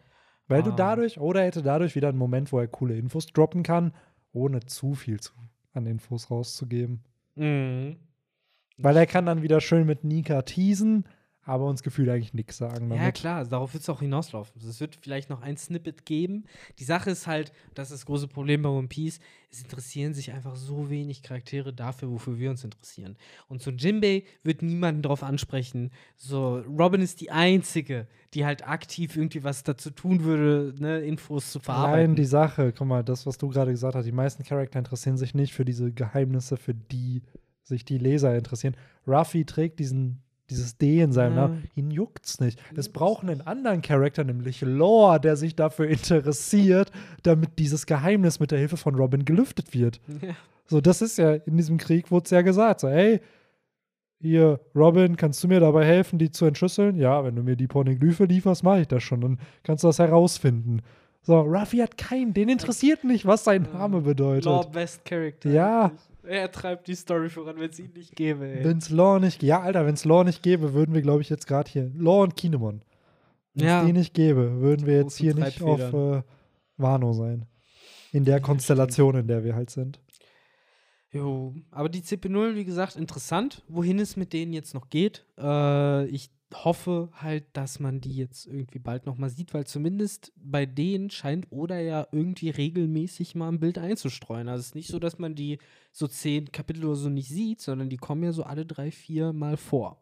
Ja, die sind so fürs Update. Genau. Ja, wie, wie ist das aktuelle Geschehen auf Onigashima? Dann Ja, aber er auch die ein halt bisschen quatschen. das drumherum, ne? Weil letztes Mal haben sie ja auch gesagt, dass die Marine jetzt auf dem Weg ist und so, beziehungsweise die Weltregierung oder wer auch immer. Jedenfalls Schiffe. Stimmt, die gibt es ja auch noch. Ne? Die sind nämlich auch noch auf dem Weg und da wird nämlich auch interessant, um auf dem Anfang des Chapters rüber zu kommen, äh, was Apo und Drake denn da für ein Gesicht machen. Beziehungsweise was eventuell nur Apo für ein Gesicht macht, wenn Drake davon weiß. Und das ist wieder die Frage, wie viel Infos hat die Sword-Einheit? Arbeitet die überhaupt zusammen mit den CPs? Arbeitet die gegen die CPs? Weil meine Vermutung ist und bleibt ja, dass Gab und Sengok diese Sword-Einheit eben als Gegenpart zur Marine operieren, dass das, was die Sword-Einheit macht, davon weiß die Marine nichts, davon weiß die Weltregierung nichts. Entsprechend wird der Sword-Einheit eben auch nichts explizit gesagt, sondern entweder die erfahren es durch einen Spion oder dadurch, dass Gab und Sengok in einer hohen Position sind und ne, automatisch weitergeben können. Insofern wäre es halt interessant, ob die Info irgendwie an X-Drake durchgesickert ist, dass äh, Schiffe unterwegs nach Wano sind. Ja, das ist auch so ein bisschen, finde ich, die Wildcard vielleicht, warum die, Ma die Marine oder Weltregierung, ich vermute, dass es Weltregierungsschiffe sind, dass die da nichts machen werden auf Wano. Dass ein Drake intervenieren wird. Mhm. Und dass er dann halt auch der sein wird, so, ey, nee, so dieses Nothing happened. Aber hat so, er denn die Zugkraft dafür? Na, er ist Als, ja- naja, er ist ja wer ist er Captain. denn? Der Captain von Sword. Ja, aber Sword, wie gesagt, als inoffizielle Einheit hat ja gar keine äh, Autorität. Ja, das ist halt die Frage, wer da am Ende halt noch mit dabei ist, ne? Und wie das dann, ja. Klar, wenn Mitglieder der Weltregierung noch dabei sind, dann wird es Ja, ein ganz anderer ja, Schnack. Ja, Wenn da, weiß ich nicht, Kaku in der Sword-Einheit mit dabei ist, dann Ja. klar, dann hast du echt ja Jackpot. ich glaube halt echt, dass, dass Drakes Rolle am Ende die sein wird, aller ich bin der Marinesoldat, der sich ein gutes Wort für Ruffy einlegt, dass es halt dann nicht dazu kommt, dass sie es einnehmen. Weil Ja, ich kann mir sogar vorstellen, dass vielleicht sogar, boah, das wäre auch ein interessanter Moment, ähm, oder spielt ja oft dann mit dem Volk, mit einer Nation. Na So, damals auf ähm, Dressrosa haben sich ja schon, hat sich das Volk ja für Ruffy eingesetzt und ihm fünf Minuten geschenkt Mhm. gegen Doflamingo, damit er gewinnen kann. Das vielleicht nachdem, Ruffy wird ja K.O. sein nach diesem Kampf, wird sich wahrscheinlich auch nicht bewegen können erstmal, dass eben die Einwohner von Wano, die dann gerettet wurden, sich eben vor so ein Ruffy, so ein bisschen wie Spider-Man 2, Ja, ja, als Peter Parker da die, oder Spider-Man rettet halt In der die U-Bahn. In der U-Bahn. War immer noch so ein überragender Moment. Es muss nicht mal ein stimmt. Superheldenfilm sein. Aber dieser Moment, wo dieser eine Mann einfach nur sagt, Alter, der ist ja nicht älter als mein Sohn. ja, genau, weil die Also, Maske nicht ab ist und genau. gesehen hat, wer das ist. Genau, Ne? so. Und Und, da dann halt stellen sie sich vor Peter, als Doc Ock halt wiederkommt. So. Ja. Und sowas ähnliches könnte ich mir halt vorstellen, dass die Einwohner und vielleicht auch ein Drake sich dann eben sagen, ey, nee, dieser Mann hat eigentlich gerade was richtig Gutes getan. So, und Ja, die Regierung. wäre ich da auf deiner Seite. Also, dass die Bewohner von Wano was dagegen tun, safe. Das wird so kommen. Und die werden auch was dagegen ausrichten können auf die eine oder andere Weise. Nur, ja, bei X-Track bin ich mir halt einfach nicht sicher. Denn das letzte Mal, wo das passiert ist, war das auf Dressrosa. Und da war auch schon die Marine da, um eben alle Piraten einzukassieren. Und da brauchte es einen fucking Fujitora, einen Admiral. So einen ganzen Admiral, der ins Exil geschickt wurde von Akainu dafür, dass er Ruffy laufen ließ. Auch so geil. So. So. Ja, was machst du hier? Ich bin nicht in der Marinebasis. Ja, aber das, das ist es halt so, das meine ich halt. Man hat in Dressrosa eigentlich schon gezeigt bekommen, wie schwer es eigentlich ist, als Mitglied der Marine einen Befehl der Marine zu ändern. Und X-Ray hat halt lange nicht die Autorität eines Fujitora. Deswegen glaube ich halt, erst recht nicht der Weltregierung gegenüber, weswegen ich halt glaube, er wird halt wenig da ausrichten, zumindest durch seine Autorität. Was anderes ist halt, wenn die Marine beispielsweise oder die Weltregierung beschließt, okay, es ist einfacher, jetzt irgendwie so Alabaster-Style, äh, X-Drake irgendwie die Lorbeeren Der hat. Kaido besiegt. Der hat Kaido besiegt. Genau, weißt du was ich? So, das wirklich so stumpf ist. Äh, oder dass eben die CP0 ihn besiegt hat oder sonst irgendwas. Und dass es halt in so eine Richtung geht, dass X-Drake vielleicht eben sich auf die eine oder andere Weise eher opfert. Oder halt irgendwie so ein bisschen Strohmann spielt. Keine Ahnung. Das ist halt die Frage. Wer kommt da mit diesen Schiffen und was genau ist das Ziel? Äh, davon kann man dann abhängig machen, was X-Drake Rolle in dem Ja, so in sein wird. 15, 20 Chaptern wissen wir dann da wahrscheinlich Bescheid. In so einem halben Ja. Jahr. So da, ja, so ich würde genau, so ein halbes Jahr. Ach ja. Da wird Oda uns da so ein paar Infos geben. Was every denn time. mit diesen Schiffen auf sich hat. So. Ach ja, wollen wir so ein bisschen zum Ende kommen vom Chapter. Jo. Sind nämlich gar nicht so viele Seiten dann mehr, ne? Also es ist ein Ja, es vollgepacktes Chapter mit sehr, sehr vielen Impressions von verschiedenen Charakteren. Aber das coolste passiert ja gefühlt auf so zwei Doppelseiten. Ne? Genau, so.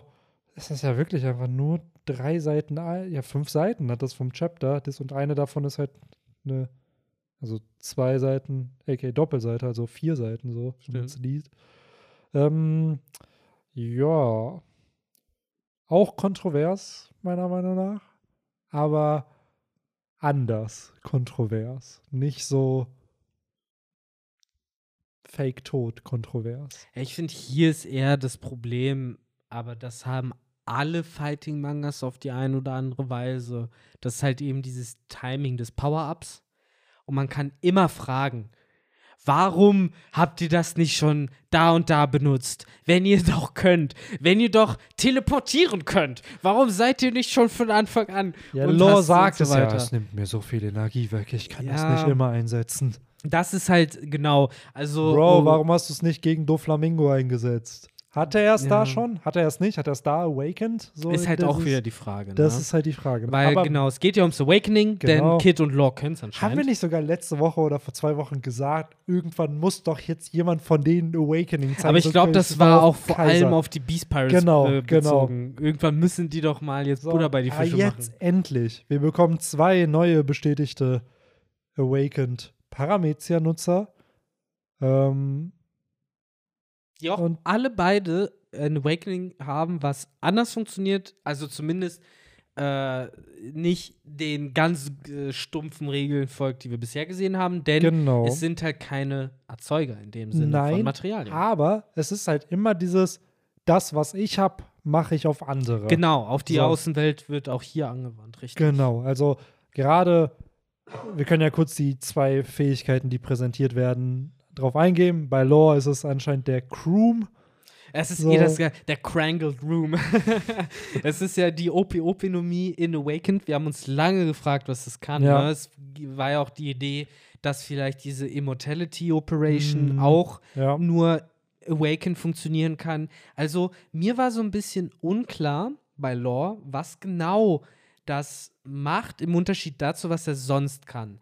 Denn ich habe eigentlich immer gedacht, dass das sein, seine Fähigkeit mit dem Skalpell ja eigentlich genau das ist, dass er durch jede Schicht praktisch wie ein Geist, wie der, wie die Zeichnung von, von Kanjuro, Mhm. durch kann, um eben eine Operation durchzuführen. Dass du halt, ne, durch die dickste Haut durch kannst mit deinem Skalpell, um dort halt was zu fixen. Aber jetzt kriegen wir den Kroom präsentiert und eben die damit zusammenhängende Fähigkeit von Anesthesia, was er, wo er irgendwie sein Schwert coatet. Genau. Das ist ja, glaube ich, so ein bisschen der Kern. Sein Schwert hat einen Room um sich Genau. herum, glaube Genau. ich. Ne? Und diesen, so wie ich es verstanden habe, ist halt, dass er den Room dann im Körper selbst des Gegners halt dann drin hat und da halt rummanipulieren kann. Wohingegen der normale Room ja eher außen stattfindet und dann kann er Körperteile drum reden, dass er da innen drin halt irgendwas auslösen kann, weil er sorgt ja für irgendwelche Shockwaves bei Big Mom im Inneren, die ja, by the way, Schaden anrichten und ich glaube, er ist der erste Charakter, der Big Mom zum Bluten gebracht hat. Oder Vorher- ist das vielleicht so wie, blöd gesagt, wie wenn du jemanden Regenschirm in den Hintern steckst und ihn dann aufmachst? Das Law jetzt mit seinem Schwert macht, dass er halt diesen Room um Schwert drumherum hat, dann steckt er das Schwert in Big Mom und dann macht er den Room halt groß und zerreißt praktisch Big Mom fast dadurch. Ja. Du weißt, wie ich meine. Also halt, ne, dass sie von außen, von innen auf, Ja, au- ja. auf zerrissen wird. Ja, aber Ahnung. jetzt, wenn du es so, so, so wie ich es gerade beschrieben habe, das macht ja sein Gamma-Knife ja irgendwo auch. Richtig, das Gamma-Knife war ja ja, dazu da, um eben auch Organe im Ja. Inneren zu zerstören. Ne? So, wo ich mir dann denke, ja, ja, wahrscheinlich ist es halt einfach nur eine ja, Fähigkeit, wie er halt noch mehr innere Organe zerstören kann. Ja, er meint ja auch nur äh, in dem Kapitel im Endeffekt, ne, dass der Croom kann halt den Körper auf eine andere Weise beeinflussen, als es halt der normale Room kann. Ja, Im Endeffekt setzt er gerade Ursus Schock von Bartholomäus Bär Ja, im Inneren so ein deines. Körpers ein. Ja, wer weiß genau, was das ne, ist, ob das Schockwellen sind, ob das eben Strom ist oder ob das äh, Druck oder eben wirklich Masse in Form des Rooms ist, der sich nach außen drängt. Ähm, Aber einfach schon dieses Panel, wo er einfach so diesen Room in seiner Hand hält, schon cool gemacht. das ist schon richtig cool. Und da ist halt für mich die große Frage, ist dann die Fähigkeit, blöd gesagt, im Awakened, dass er andere Gegenstände zu Rooms macht oder Vielleicht so in der Art? das, Weil das, das Schwert ja, wird ja mit Room Power Ja. versehen. das, Dass er Gegenstände mit Room versehen kann. ja. Mit Croom. Ja, aber Fall. macht ja Sinn, weil das, was wir bisher vom Awakening gesehen haben, und bei Kid werden wir es gleich auch thematisieren, ist ja, dass deine Teufelsfruchtfähigkeit auf andere Dinge übertragen wird. Ob Dinge sich in Fäden verwandeln oder in Mochi oder jetzt halt hier wie ein Kid, der dann eine Big Mom in einen Magneten verwandelt. Wo ich mich auch frage, wie lange hält das an? Ist das permanent? Weil das wäre crazy. Oder ist das halt für den Moment, wo diese Fähigkeit eingesetzt wurde, einfach nur, solange du sie aktiv hast, für 30 Sekunden oder so? Das ist ja, glaube ich, so ein bisschen wie bei Kid selbst. Weil die Fähigkeit ist ja, dass Kid magnetisch ist. Also die eigentliche Ja. Teufelsfrucht ist ja, dass Kid ein Magnetmann ist. Und ich glaube, das macht er ja an und aus. Kann Ruffy dann andere in Gummi verwandeln, wenn er seine, sein Awakening hat? Das ist ja die Sache. Äh, Law jetzt zum Beispiel auch hat ja nicht den Croom um Big Mom gemacht, sondern um einen Gegenstand, um sein Schwert. Äh, es sind ja generell anscheinend zwei Arten von Awakening, die, die du halt, beziehungsweise wir fahren ja jetzt erst durch Kit von der zweiten Art, denn wir sind ja immer davon ausgegangen, Awakening wird eben auf Ge- Gegenstände angewandt, um Gegenstände in Mochi oder Fäden zu verwandeln. Aber hier kann er ja einen Menschen, ein Lebewesen Genau, das wussten wir nicht, aber beeinflussen. könnte ja trotzdem auch ein Gebäude in Magneten verwandeln. Vermutlich. So, vermutlich, weil diesen, diesen menschlichen Aspekt hatten wir halt nie. Kann er einen Charakter zu seinem. Doch Flamingo kann ja wahrscheinlich nicht einen Charakter in Fäden auflösen. Ja, das er glaube nicht ich halt gemacht, auch nicht. hätte ja. er gemacht. Wenn er es könnte, hätte der sadistische Ja. Wichser das gemacht. So, genauso wie wahrscheinlich Katakuri auch irgendwie Leute in Mochi verwandelt hätte, wenn er es gekonnt hätte. Aber hat er nicht, haben sie nicht. Und deswegen glaube ich, vielleicht hängt es auch davon ab, denn äh, äh, Kid ist ja niemand, der was erzeugt. Du Mhm. kannst ja eigentlich sogar bei Law argumentieren, Law ist ein Room-Room-Mensch. Er erzeugt Rooms. Das ist seine Ressource, der Room. und äh, Room, Fäden, Mochi, Wachs, was auch immer. Während äh, bei Kid die Fähigkeit ja anders ist, er kann ja eine Eigenschaft sozusagen von Gegenständen verändern. Und dass das dann eben vielleicht auch auf Menschen anwendbar ist, ähnlich wie eben auch die Teufelsfrucht von Shinobu, die ja auch ne, bis heute vielleicht sogar awakened ist, who knows. Deswegen kann sie sie vielleicht auch eben auf Menschen anwenden, ähm, die das ja auch benutzen konnte auf andere Lebewesen. Ja, es ist halt einfach nur interessant. Ich finde das cool, wie sie funktionieren. Auf jeden Fall. Ich finde es schade, dass wir immer noch nicht wissen, wie es zu einem Awakening kommt. Weil hier wird ja anscheinend bestätigt, ja, die haben das halt schon. So. Training. Also ich glaube ganz ehrlich, da hat Crocodile vor 500.000 oder 600, 800 Chip dann damals nicht gelogen, Nee. als er gesagt hat Training und Ja, halt Ausdauer. Ja, ich würde mir aber wünschen, dass es halt so eine gefühlt Nahtoderfahrung sein muss. Weil wir wissen ja, Law wurde fast von Doflamingo gekillt. Wir wissen, auch Kid hat es gegen Kaiser schon aufgenommen, einen Arm verloren, auch gegen Kaido, Roter Piratenbande, selbst gegen Mitglieder der, Beat, äh, der Big Mom Piratenbande hat er ja schon mit denen zu tun. Dass es sowas ist, aber dann frage ich mich ja, dann müsste Ruffy ja schon seit, Ich wollte gerade sagen. seit wann müsste Ruffy dann Also schon seine spätestens seit Impel Down, wo er Ja. halt wirklich komplett halbtot war. Genau. Ähm, Am Ende kommt raus, ja, Ruffy hatte auch schon immer Awakening. So, aber er weiß halt noch nichts zu davon. blöd dafür, genau. Ja, ja ich Sache- dachte, das wäre normal, dass sich manchmal andere Gegenstände in Gummi Ich verwandeln. finde eigentlich hat Oda eher so aufgebaut, dass diese NATO-Erfahrung und so, das stärkt dein Haki Ja, eher. Das ist ja. ja. das, was deinen mentalen, deinen Willen Ein stärkt. Willen. Während, glaube ich, Teufelsfrüchte, das ist, glaube ich, wirklich eher so ein Stats-Ding.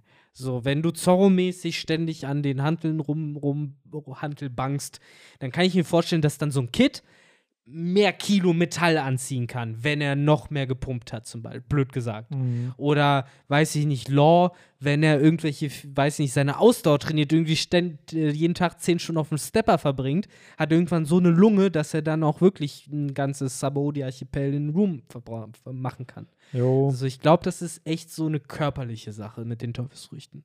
Großteil, zu einem Großteil. Ja. Kenntnis und Wissen gehört halt dann auch noch dazu. Das ist so der andere Aspekt. Du musst Ja. ja zum Beispiel erstmal wissen, was Awakening ist, Ja. ne? Und auch ein Gefühl dafür Es wird kriegen. ja auch hier in dem Chapter nochmal gesagt, dass es sehr viel Energie kostet. ja. Dass es jetzt auch so ein Last Resort von Kid und Law halt ist, weil das finde ich auch cool gesagt. Sie wissen, dass sie sie nicht mit normalen Attacken besiegen können, sondern halt eben. Doi, fucking Kaiser. So, So. "Ey, ich besieg dich jetzt ohne Awakening. Ja. Äh." So, wo ich mir denke, ja, cool, dass sie das zumindest acknowledgen, dass sie Big Mom nicht einfach normal besiegen werden. Gleichzeitig glaube ich aber nicht, dass Big Mom hier besiegt wurde. So, Law war sogar dabei, als sie den dummen Plan mit diesen piercenden Giftraketen hatten bei Dingens äh, auf der Wedding Party. ja, Law war da nicht dabei. Nein? Nee, Nein, Law war auf Warnung schon. Echt? War die ganze ja. Zeit auf Warnung? Ja, gut, Ja, Law okay. wäre auf, auf Whole Cake mit dabei gewesen. Da wäre die Flucht, da wäre die. Flucht ja einfach instant da gewesen. Ja, mit ein paar stimmt. Shambles. Fuck, und ich hab's echt voll vergessen, dass nicht dabei war. Stimmt, du sagst. es. Stell dir mal vor, die Allianz Ja, wäre da wirklich mit dabei. Es sollte ja so eine Infiltration sein, so ganz schnell rein, raus und dann abhauen wieder mit Sanji. Ja gut, dann sei es Law vergeben. Er hat es halt noch nicht ausprobiert. Jetzt hat er es nach einem ganzen Kampf auch irgendwann mal gecheckt. Ja, ich Ah, bin ja. echt gespannt, wann das passiert ist, ob da noch Infos kommen. Und ich, ja, glaube wirklich, die Infos wird uns Oda mit Ruffy geben, wenn der dann irgendwann sein Awakening präsentiert. Ja. Aber ja, Ich äh, hoffe halt eigentlich nur darauf, dass wir im nächsten Kapitel dann Sätze zu hören kriegen wie äh, ihr kleinen Punks, was glaubt ihr eigentlich, wie ihr seid? Ihr wollt Awakening sehen, hier Ja. kriegt ihr Awakening. genau. Und dass wir dann halt mal von Big Mom vielleicht Ja. so ein bisschen eine Erklärung bekommen, halbwegs Erklärung, Ja. sowas wie hier, guck mal. Und dann weiß ich nicht, was dann passiert. Und gerne auch von Kaido. Wenn wir jetzt in diesem Ja. Chapter, weil jetzt haben wir ja alle Updates irgendwie gehabt, bis auf Reise und Fukurokuyu. ja. Das nächste, was wir dann als Update kriegen könnten, wäre halt wieder Big Mom oder halt dann Ruffy und Kaido wieder, dass man ein bisschen zu denen was bekommt. Und warum dann nicht, wenn wir jetzt schon im Thema Awakening sind, das nochmal zu Wie zeigen. lächerlich wäre das, wenn Wano-Staffel vorbeigeht und dieses Kapitel war die einzige Erwähnung von Awakening. So, ich würde es oder echt zutrauen. Alter, wenn wirklich, du kannst mir doch jetzt nicht erzählen, dass King, Queen, Kaido das am Ende nicht haben, aber die fucking Wächterbestien Ja. im Impel Down. Ja. Und Law und äh, Kid und fucking Doflamingo. Ja, die sind ja auch alle irgendwo crazy gut und stark. So, das sind ja Charakter, wo du denkst, ja, okay, da macht Sinn. Ja. Aber wenn du sagst, dass es Charakter gibt, die vielleicht stärker sind als die und die haben es nicht, ja. ah, Ja, eben, ich will, also, na, ich finde. dann ist es halt, ist es dann wirklich Nee. so, so RNG, so wenn du on. jeder einen von 8192 Teufelsfrucht-Nutzern bekommt, dann Ja, sei warum reden dann alle nur davon, dass Conqueror's Haki irgendwie nur jeder eine Million oder sonst was hat, aber niemand redet davon, Ja, aber stell dir mal vor, dann bist du, dann bist du Königshaki-Nutzer und hast noch dein Awakening. Dann bist was bist du dann für eine für ein shiny Pokémon? Eigentlich müsstest du dann, eigentlich habe ich erwartet, dass du dann Kaido oder Big Mom oder Whitebeard oder sonst Ja. wer bist. Oder halt ja, alle. Das krasse ist ja Keine wirklich, es gibt doch, ich habe gestern äh, ganz zufällig wurde mir ein Video bei YouTube recommended, dieses the, das seltenste shiny Pokémon, was du kriegen kannst in, nee, in äh, Schwert und Schild, ist halt irgend so ein Teekanne Pokémon und davon gibt es auch Variants, wie zerbrochen die die Kanne Ach ist. nein. So, und dann die Shiny-Version von der vollständigen Teekanne, die nicht gesplittert ist irgendwo, liegt wohl bei eins was? Wie viele Varianten gibt's? Also wie viel gerade? Ich glaube, ich glaube auch da wieder müsste ich nachschauen, aber ich glaube, es war eins zu fünfstellig auf jeden Fall. Ja, weil meine Frage ist im Endeffekt, gibt es mehr Varianten als Pandiers? Wahrscheinlich nicht. aber ich glaube, Pandir gibt's zu viele. Ich glaube, da Ja, ja, Pandia ist ja praktisch fast unendlich. genau, so das, Über das eine Milliarde oder sowas verschiedene da Pandiers. wirst du wahrscheinlich nie dieselben zwei fangen. So, das ist ja dann noch mal hier ist es, warte. Ähm, most rare shiny. Ich kann mir vorstellen, dass du dann bei dieser zerbrochenen Kanne hast du dann fünf oder sechs Varianten. Je nachdem, wie zerbrochen sie ist. Kann sein, mir werden hier nur Sachen für Pokémon Go gezeigt. Das interessiert Ja, mich sehr gut. nicht. Weil ansonsten, es gibt ja öfter sowas. Es gibt ja zum Beispiel auch aus X und Y das äh, Pump, äh, hier dieses äh, Pumpkabu oder wie das heißt, das ähm, Kürbis-Pokémon. Und das gibt es ja auch in, ich glaube, drei oder vier Größen. Das heißt, theoretisch müsste da ja auch dann ne, das Shiny deiner spezifischen Größe viermal so selten sein. Mhm. Ist ja dann eigentlich auch nur konsequent. Insofern, ja, es ist halt immer, glaube ich, so eine Sache der Perspektive, weil ja, ein vollständiges ist selten, aber theoretisch ist eins, was nur einen ganz kleinen Splitter hat, ja genauso selten. In ja, Shiny. anscheinend hat er irgend so ein bla bla bla und dann ist das, hat das so ein Symbol noch. Reclusive ist wohl die Chance 1 zu 990.000. Äh, 1 Ja, zu gut. 909.000. Klar, wenn du jetzt anfängst mit äh, und dann hat das Shiny noch die richtigen IV-Werte und äh, war, auf, au- war auch noch perfekt IV trainiert, als ich es gefangen habe und sowas, klar, dann Ja, das ist halt. ist äh, ja fast unmöglich. Der Two Forms, also es gibt einmal Authentic and Counterfeit Form. ja, so rum. Ahaha. Mhm, mhm.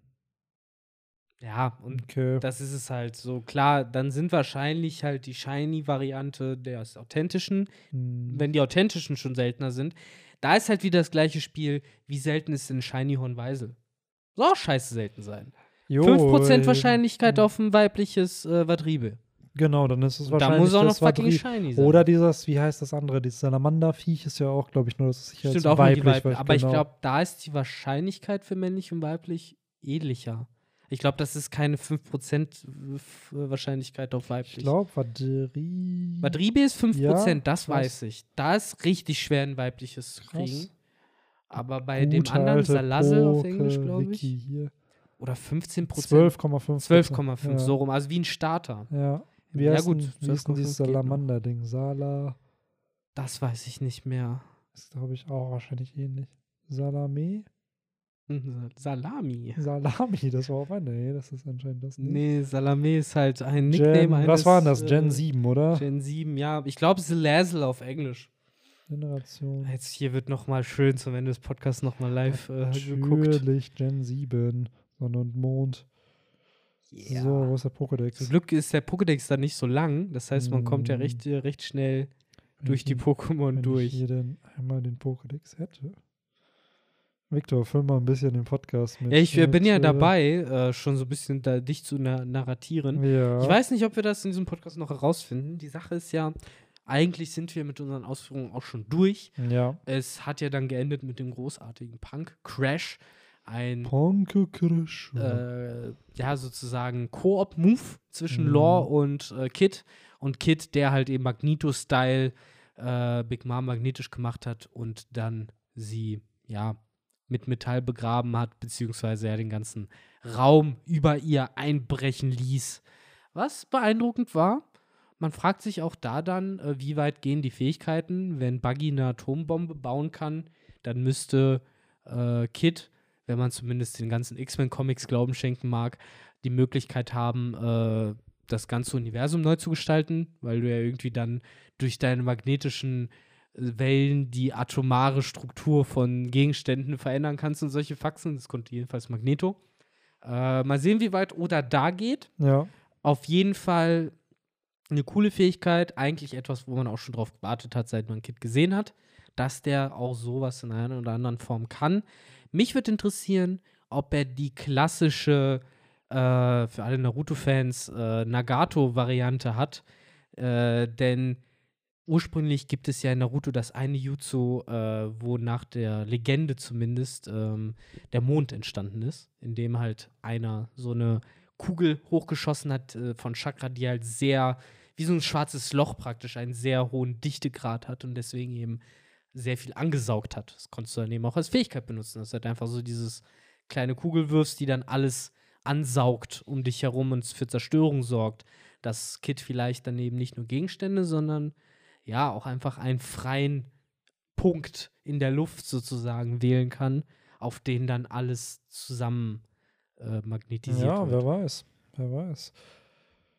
Es wird sich zeigen. Genau. Ben, ich glaube, du hast äh, Antworten. Ja. Ich habe wichtige, wichtige Antworten hier. Nämlich auf Englisch heißt es Salandit. Ja. Und Das wird zu Salessel. Und äh, 12,5 Prozent. Genau, das ist 12,5. Ja, also auch Ja. so wie Vadrive dann tatsächlich. Ja, aber Giftfeuer, Alter. Mhm, Vierfach Schwäche. Kombo. Vierfach Schwäche einfach gegen Boden. Das stimmt. ist, äh, das ist nicht so cool. Dafür halt aber so ein cool. Feenzerstörer. Ja, stell mal vor, das hätte Schwebe.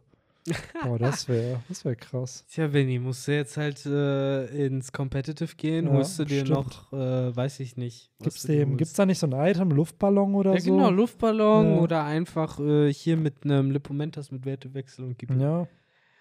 Und dann ballerst du dich da durch. Ach, ja. Ja, ich denke mal, dafür sollten wir uns jetzt auch die Zeit nehmen. Benny muss seine Pokémon-Meisterkarriere in Angriff nehmen. Bestimmt, bestimmt. Äh, Deswegen Pokémon-Trainer Benny, ich mache mich 17 Jahre zu spät auf meine Reise auf. Kann nie zu spät für eine Pokémon-Reise sein. so Übrigens neulich jetzt auch noch mal einen äh, Pokémon-Hack gesehen, den jemand äh, zockt äh, online, was ich ganz schön finde, von Team Rocket Red, wenn du davon schon mal was gehört hast. Nee. Wo du dann äh, ja im Pokémon Feuerrot, also in Kanto, ganz normal während dieser Zeit, wo halt auch ne, die normalen Spiele stattfinden, als Rocket-Rüpel startest. Na, Schön cool. in Prismania City im Underground äh, Hideout äh, kriegst du dann dein Ratzfratz Level 5 zugeteilt und äh, kannst dann halt Pokémon klauen von Trainern, gegen die du kämpfst. Äh, zum Anfang nur von äh, Kindern und Alten, denn die können nicht zurückschlagen. Dann kannst du halt dann immer nach einem Pokémon-Kampf äh, dir aussuchen, welches Pokémon von denen du haben willst. Und das ist schon ganz interessant, weil es gibt ja auch keine Orden, sondern du wirst dann erst zum Mondberg geschickt, um Fossilien zu sichern.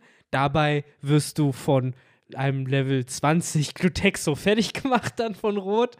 Und äh, danach wirst du halt nach Azuria City geschickt, um äh, Genau, es werden nämlich zwei Squads losgeschickt. Der eine wird losgeschickt, um ein Haus auszurauben, um die TM28 Schaufler zu beschaffen. Und du wirst nämlich losgeschickt, um mit Bill zu reden äh, und ihm so ein kleines Geschenkpaket zu bringen, in dem unter anderem eine Einladung und ein Bootsticket zu Miss Anne drin sind, auf die er halt so überhaupt keinen Bock hatte. Und deswegen, ne, und das ist halt ganz geil, Süß. weil es erzählt halt so ein bisschen, was passiert zwei Tage bevor man selbst ankommt. Was, äh, ne, wie, wie ist es überhaupt dazu gekommen mit Team Rocket und so, äh, dass Ag auf solche Ideen kommen. Agatha und doch hier, äh, Pyro spielt ja anscheinend auch eine Rolle. in Ja, klar. Also eine Mission ist halt auch, dass man äh, so eine Drogenlieferung an Major Bob, also eine Steroidlieferung an Major Bob sozusagen vorbeibringt. Und äh, man kämpft auch unter anderem gegen den äh, berühmten äh, Captain auf der MS an. Und man erfährt eben auch dann, Mm. warum ihm in Wirklichkeit so schlecht war, als man dann als Spieler ankommt. Das erfährt man da auch nämlich Ach, in diesem Hack. Das ist wirklich liebevoll gemacht. Das muss man den echt lassen. Äh, macht echt viel Spaß dazu zu gucken. Gerade wie der das zockt. Nice, nice. Insofern, das auch eine Empfehlung für alle, die natürlich eine legale Kopie vom Feuer, äh, Pokémon Feuerrot bei sich zu Hause haben, sich auch mal diesen Hack vielleicht reinzuziehen. Cool. Cooles Ding. Mich auch am überlegen, das mal zu zocken. Auf jeden. Kommst du auch rein, natürlich, da alle Easter Eggs drin. Du kommst rein zu Giovanni, wer steht daneben? Der eine, die eine äh, rote Vorstandsdame von Team die rothaarige, von der ja Mm. alle sagen, ja, das ist die Mutter von Silber, weil Silber ja Ah, also ja, danach ja. Äh, der Vater von Ja. der Sohn von Giovanni ist Ja, und ja. dann wird sie halt passen als Ja, Vorstand. interesting. Äh, insofern ja, echt sehr, sehr viel, sag ich mal, Gedanken Thoughts Ja, drin. auf jeden Fall. Äh, schöne Empfehlung hier noch am Ende des Podcasts. Und ich glaube, so langsam wird es auch wirklich Yes. Zeit zum Ende zu kommen. Ne, äh, das war Chapter 1030. 1030. Ähm, schreibt uns gerne, wie ihr das Chapter fandet. Ja. Ich weiß auch gar nicht, ob wir diesmal eine Umfrage haben. Eigentlich ist Henry ja immer unser Umfragenmeister. Ja, na gut, wir haben bisher jetzt Ideen. nur zwei Umfragen. Um nochmal darauf zurückzukommen, wir haben einfach, wie wir es predicted haben, Killer hat mit über 90 Prozent. Und ich glaube, bei beiden Umfragen, auch bei Spotify und bei YouTube auch, einfach dominiert. Daher, ja. Hast recht. Welche äh, das Awakening fandet ihr cooler? Kid oder Lore? Ja, es ist Ähm. halt leider in diesem Fall echt so eine, so eine Sache, ne? Ja, Ich glaube, das könnt ihr uns dann viel lieber in äh, gut überlegten und äh, weit ausgebreiteten Kommentaren sowohl absolut. auf dem. YouTube-Channel als auch bei Spotify, wie es ja. Ja. mittlerweile geht, gerne darbieten. Ja, und wir haben einen Comment of the Week noch, äh, den ich äh, schön hier droppen möchte. Und Mhm. heute von Spotify. Äh, da ist, kam nämlich ein, ein netter Kommentar, der, der uns so ein bisschen das Herz erwärmt hat. Also der Kommentar Äh. war auf Spotify, der kam nicht von Spotify. nee, äh, Spotify hat ja uns geil. geschrieben. Coole Pod cooler, Podca cooler Podcast, Bro. Ja. Ähm, das ist eigentlich so witzig. Bei ähm, Rin, by the way, neues Album-Release, Kleinstadt, hört es euch alle an, äh, hatte mit Felix Lobrecht ein äh, Interview halt und dann haben die das bei YouTube hochgeladen und er hat einfach YouTube kommentiert. nice. So, wo du dir denkst, so, ja, komm, komm. YouTube Wer hat jetzt, welcher verified. Praktikant hat gerade Zugang zu diesem Account? Mhm. So, also, das ist ja wirklich, ah, Witzig. sagen wir es mal so, ich hatte bei meinem letzten Job, hatte ich Zugang zu einem YouTube-Kanal äh, von dem, wo der YouTuber Tanzverbot ein großer Fan ist. So, und ich hatte, so oft habe ich mit mir gehadert. Kommentiere ich? Kommentiere ich nicht? Du hast ihm damals die Ich- Goldkarte ja, ausgestellt. Stimmt, ich hab's nicht getan, weil ich Angst hatte, den Job zu verlieren.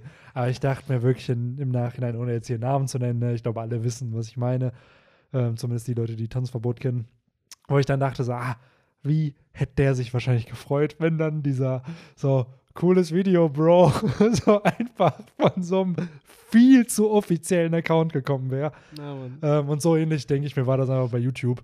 Ähm, also der Kommentar, um nochmal drauf zurückzukommen, kam nicht von Spotify, sondern von äh, dem guten Marco, der unsere Podcasts anscheinend immer beim äh, Pizza ausliefern hört. Deswegen hier kleiner Shoutout an dich. Äh, Bester Mann. äh, ja, bester Mann, lass dich beim Trinkgeld nicht bescheißen. Ne? Auf jeden. Ähm, Das sind aber echt immer äh, die Leute, äh, ich will natürlich podcaste ich gerne für alle unsere Zuhörerinnen und Zuhörer, aber äh, es fühlt sich für mich dann immer noch mal besonders äh, wertvoll an zu podcasten, wenn ich weiß, okay, da sind Leute auf der Arbeit, so, die, die sind vielleicht auch abgefuckt von der Arbeit, aber der Ja. Podcast macht es halt ein bisschen cooler und entspannter.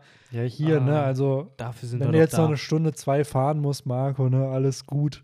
In, ist bald vorbei, die Schicht. Vielleicht Ja. ist sie auch vorbei gerade und du hast jetzt schon Feierabend. So, und dann Oder, das Du bitter, Ja. du hast äh, letztes Mal bei der Arbeit unseren Podcast gehört, aber nicht ganz zu Ende gehört. Und jetzt Ja. hörst du die letzten fünf Minuten an, jetzt reden wir darüber, wie du Ja. Feierabend hast, in Ja. Wirklichkeit fährst du gerade zur Arbeit. Genau. Das ist natürlich auch bitter, tut mir leid dafür. das tut mir auch leid.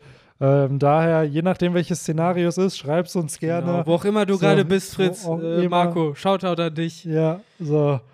Ähm, dann würde ich aber sagen, das war die heutige Folge Yes. vom Romantischen Dämmerungspodcast.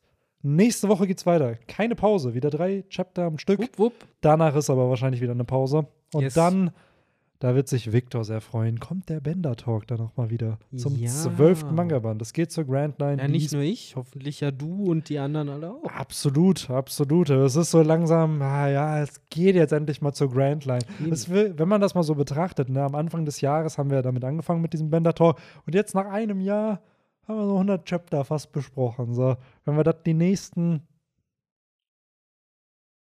acht Jahre weitermachen, haben wir es doch geschafft. Dann Ah. sind wir da angekommen, wo wir damals äh, mit dem Podcast gestartet haben. Oh, So, ah, ähm, ich sehe schon kommen. Irgendwann sagen, ah, fuck it, wir machen jetzt zwei Bände pro, pro Podcast. Weißt du, Ja. einfach nicht mehr.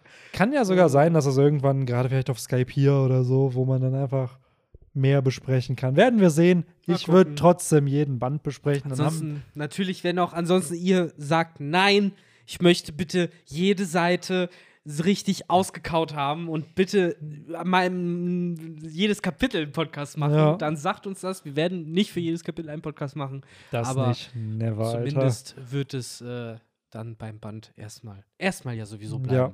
Genau. Macht euch da keine So, Sorgen. das heißt, nächste Woche ganz Yes. normal 1031, die Woche darauf dann Band 12 und eventuell, eventuell wird es ja noch was anderes geben an Podcast-Formaten, wer weiß. Keine Ahnung, warum ich jetzt ASMR gemacht habe, aber ja. Spooky ASMR äh, musst du eigentlich machen. Es ist ja Spooky Weekend. Uh, Halloween. Und wer weiß, So. vielleicht äh, hören uns Ob ja das manche jetzt- ja. genau an Halloween gerade. Ja, und äh, wer weiß, ob das, was ich gerade gesagt habe, nur Fakt oder Fiktion ist. Oh. Wie der gute Jonathan Frakes jetzt sagen War würde. das die Realität oder haben wir ihn hier wieder einen Bären aufgebunden? Ja, Oh Mann, ey. Findet's heraus, nächste Folge. so sieht's Bis aus. Ne? dahin. Bis dahin. Ciao, ciao. Ciao, ciao.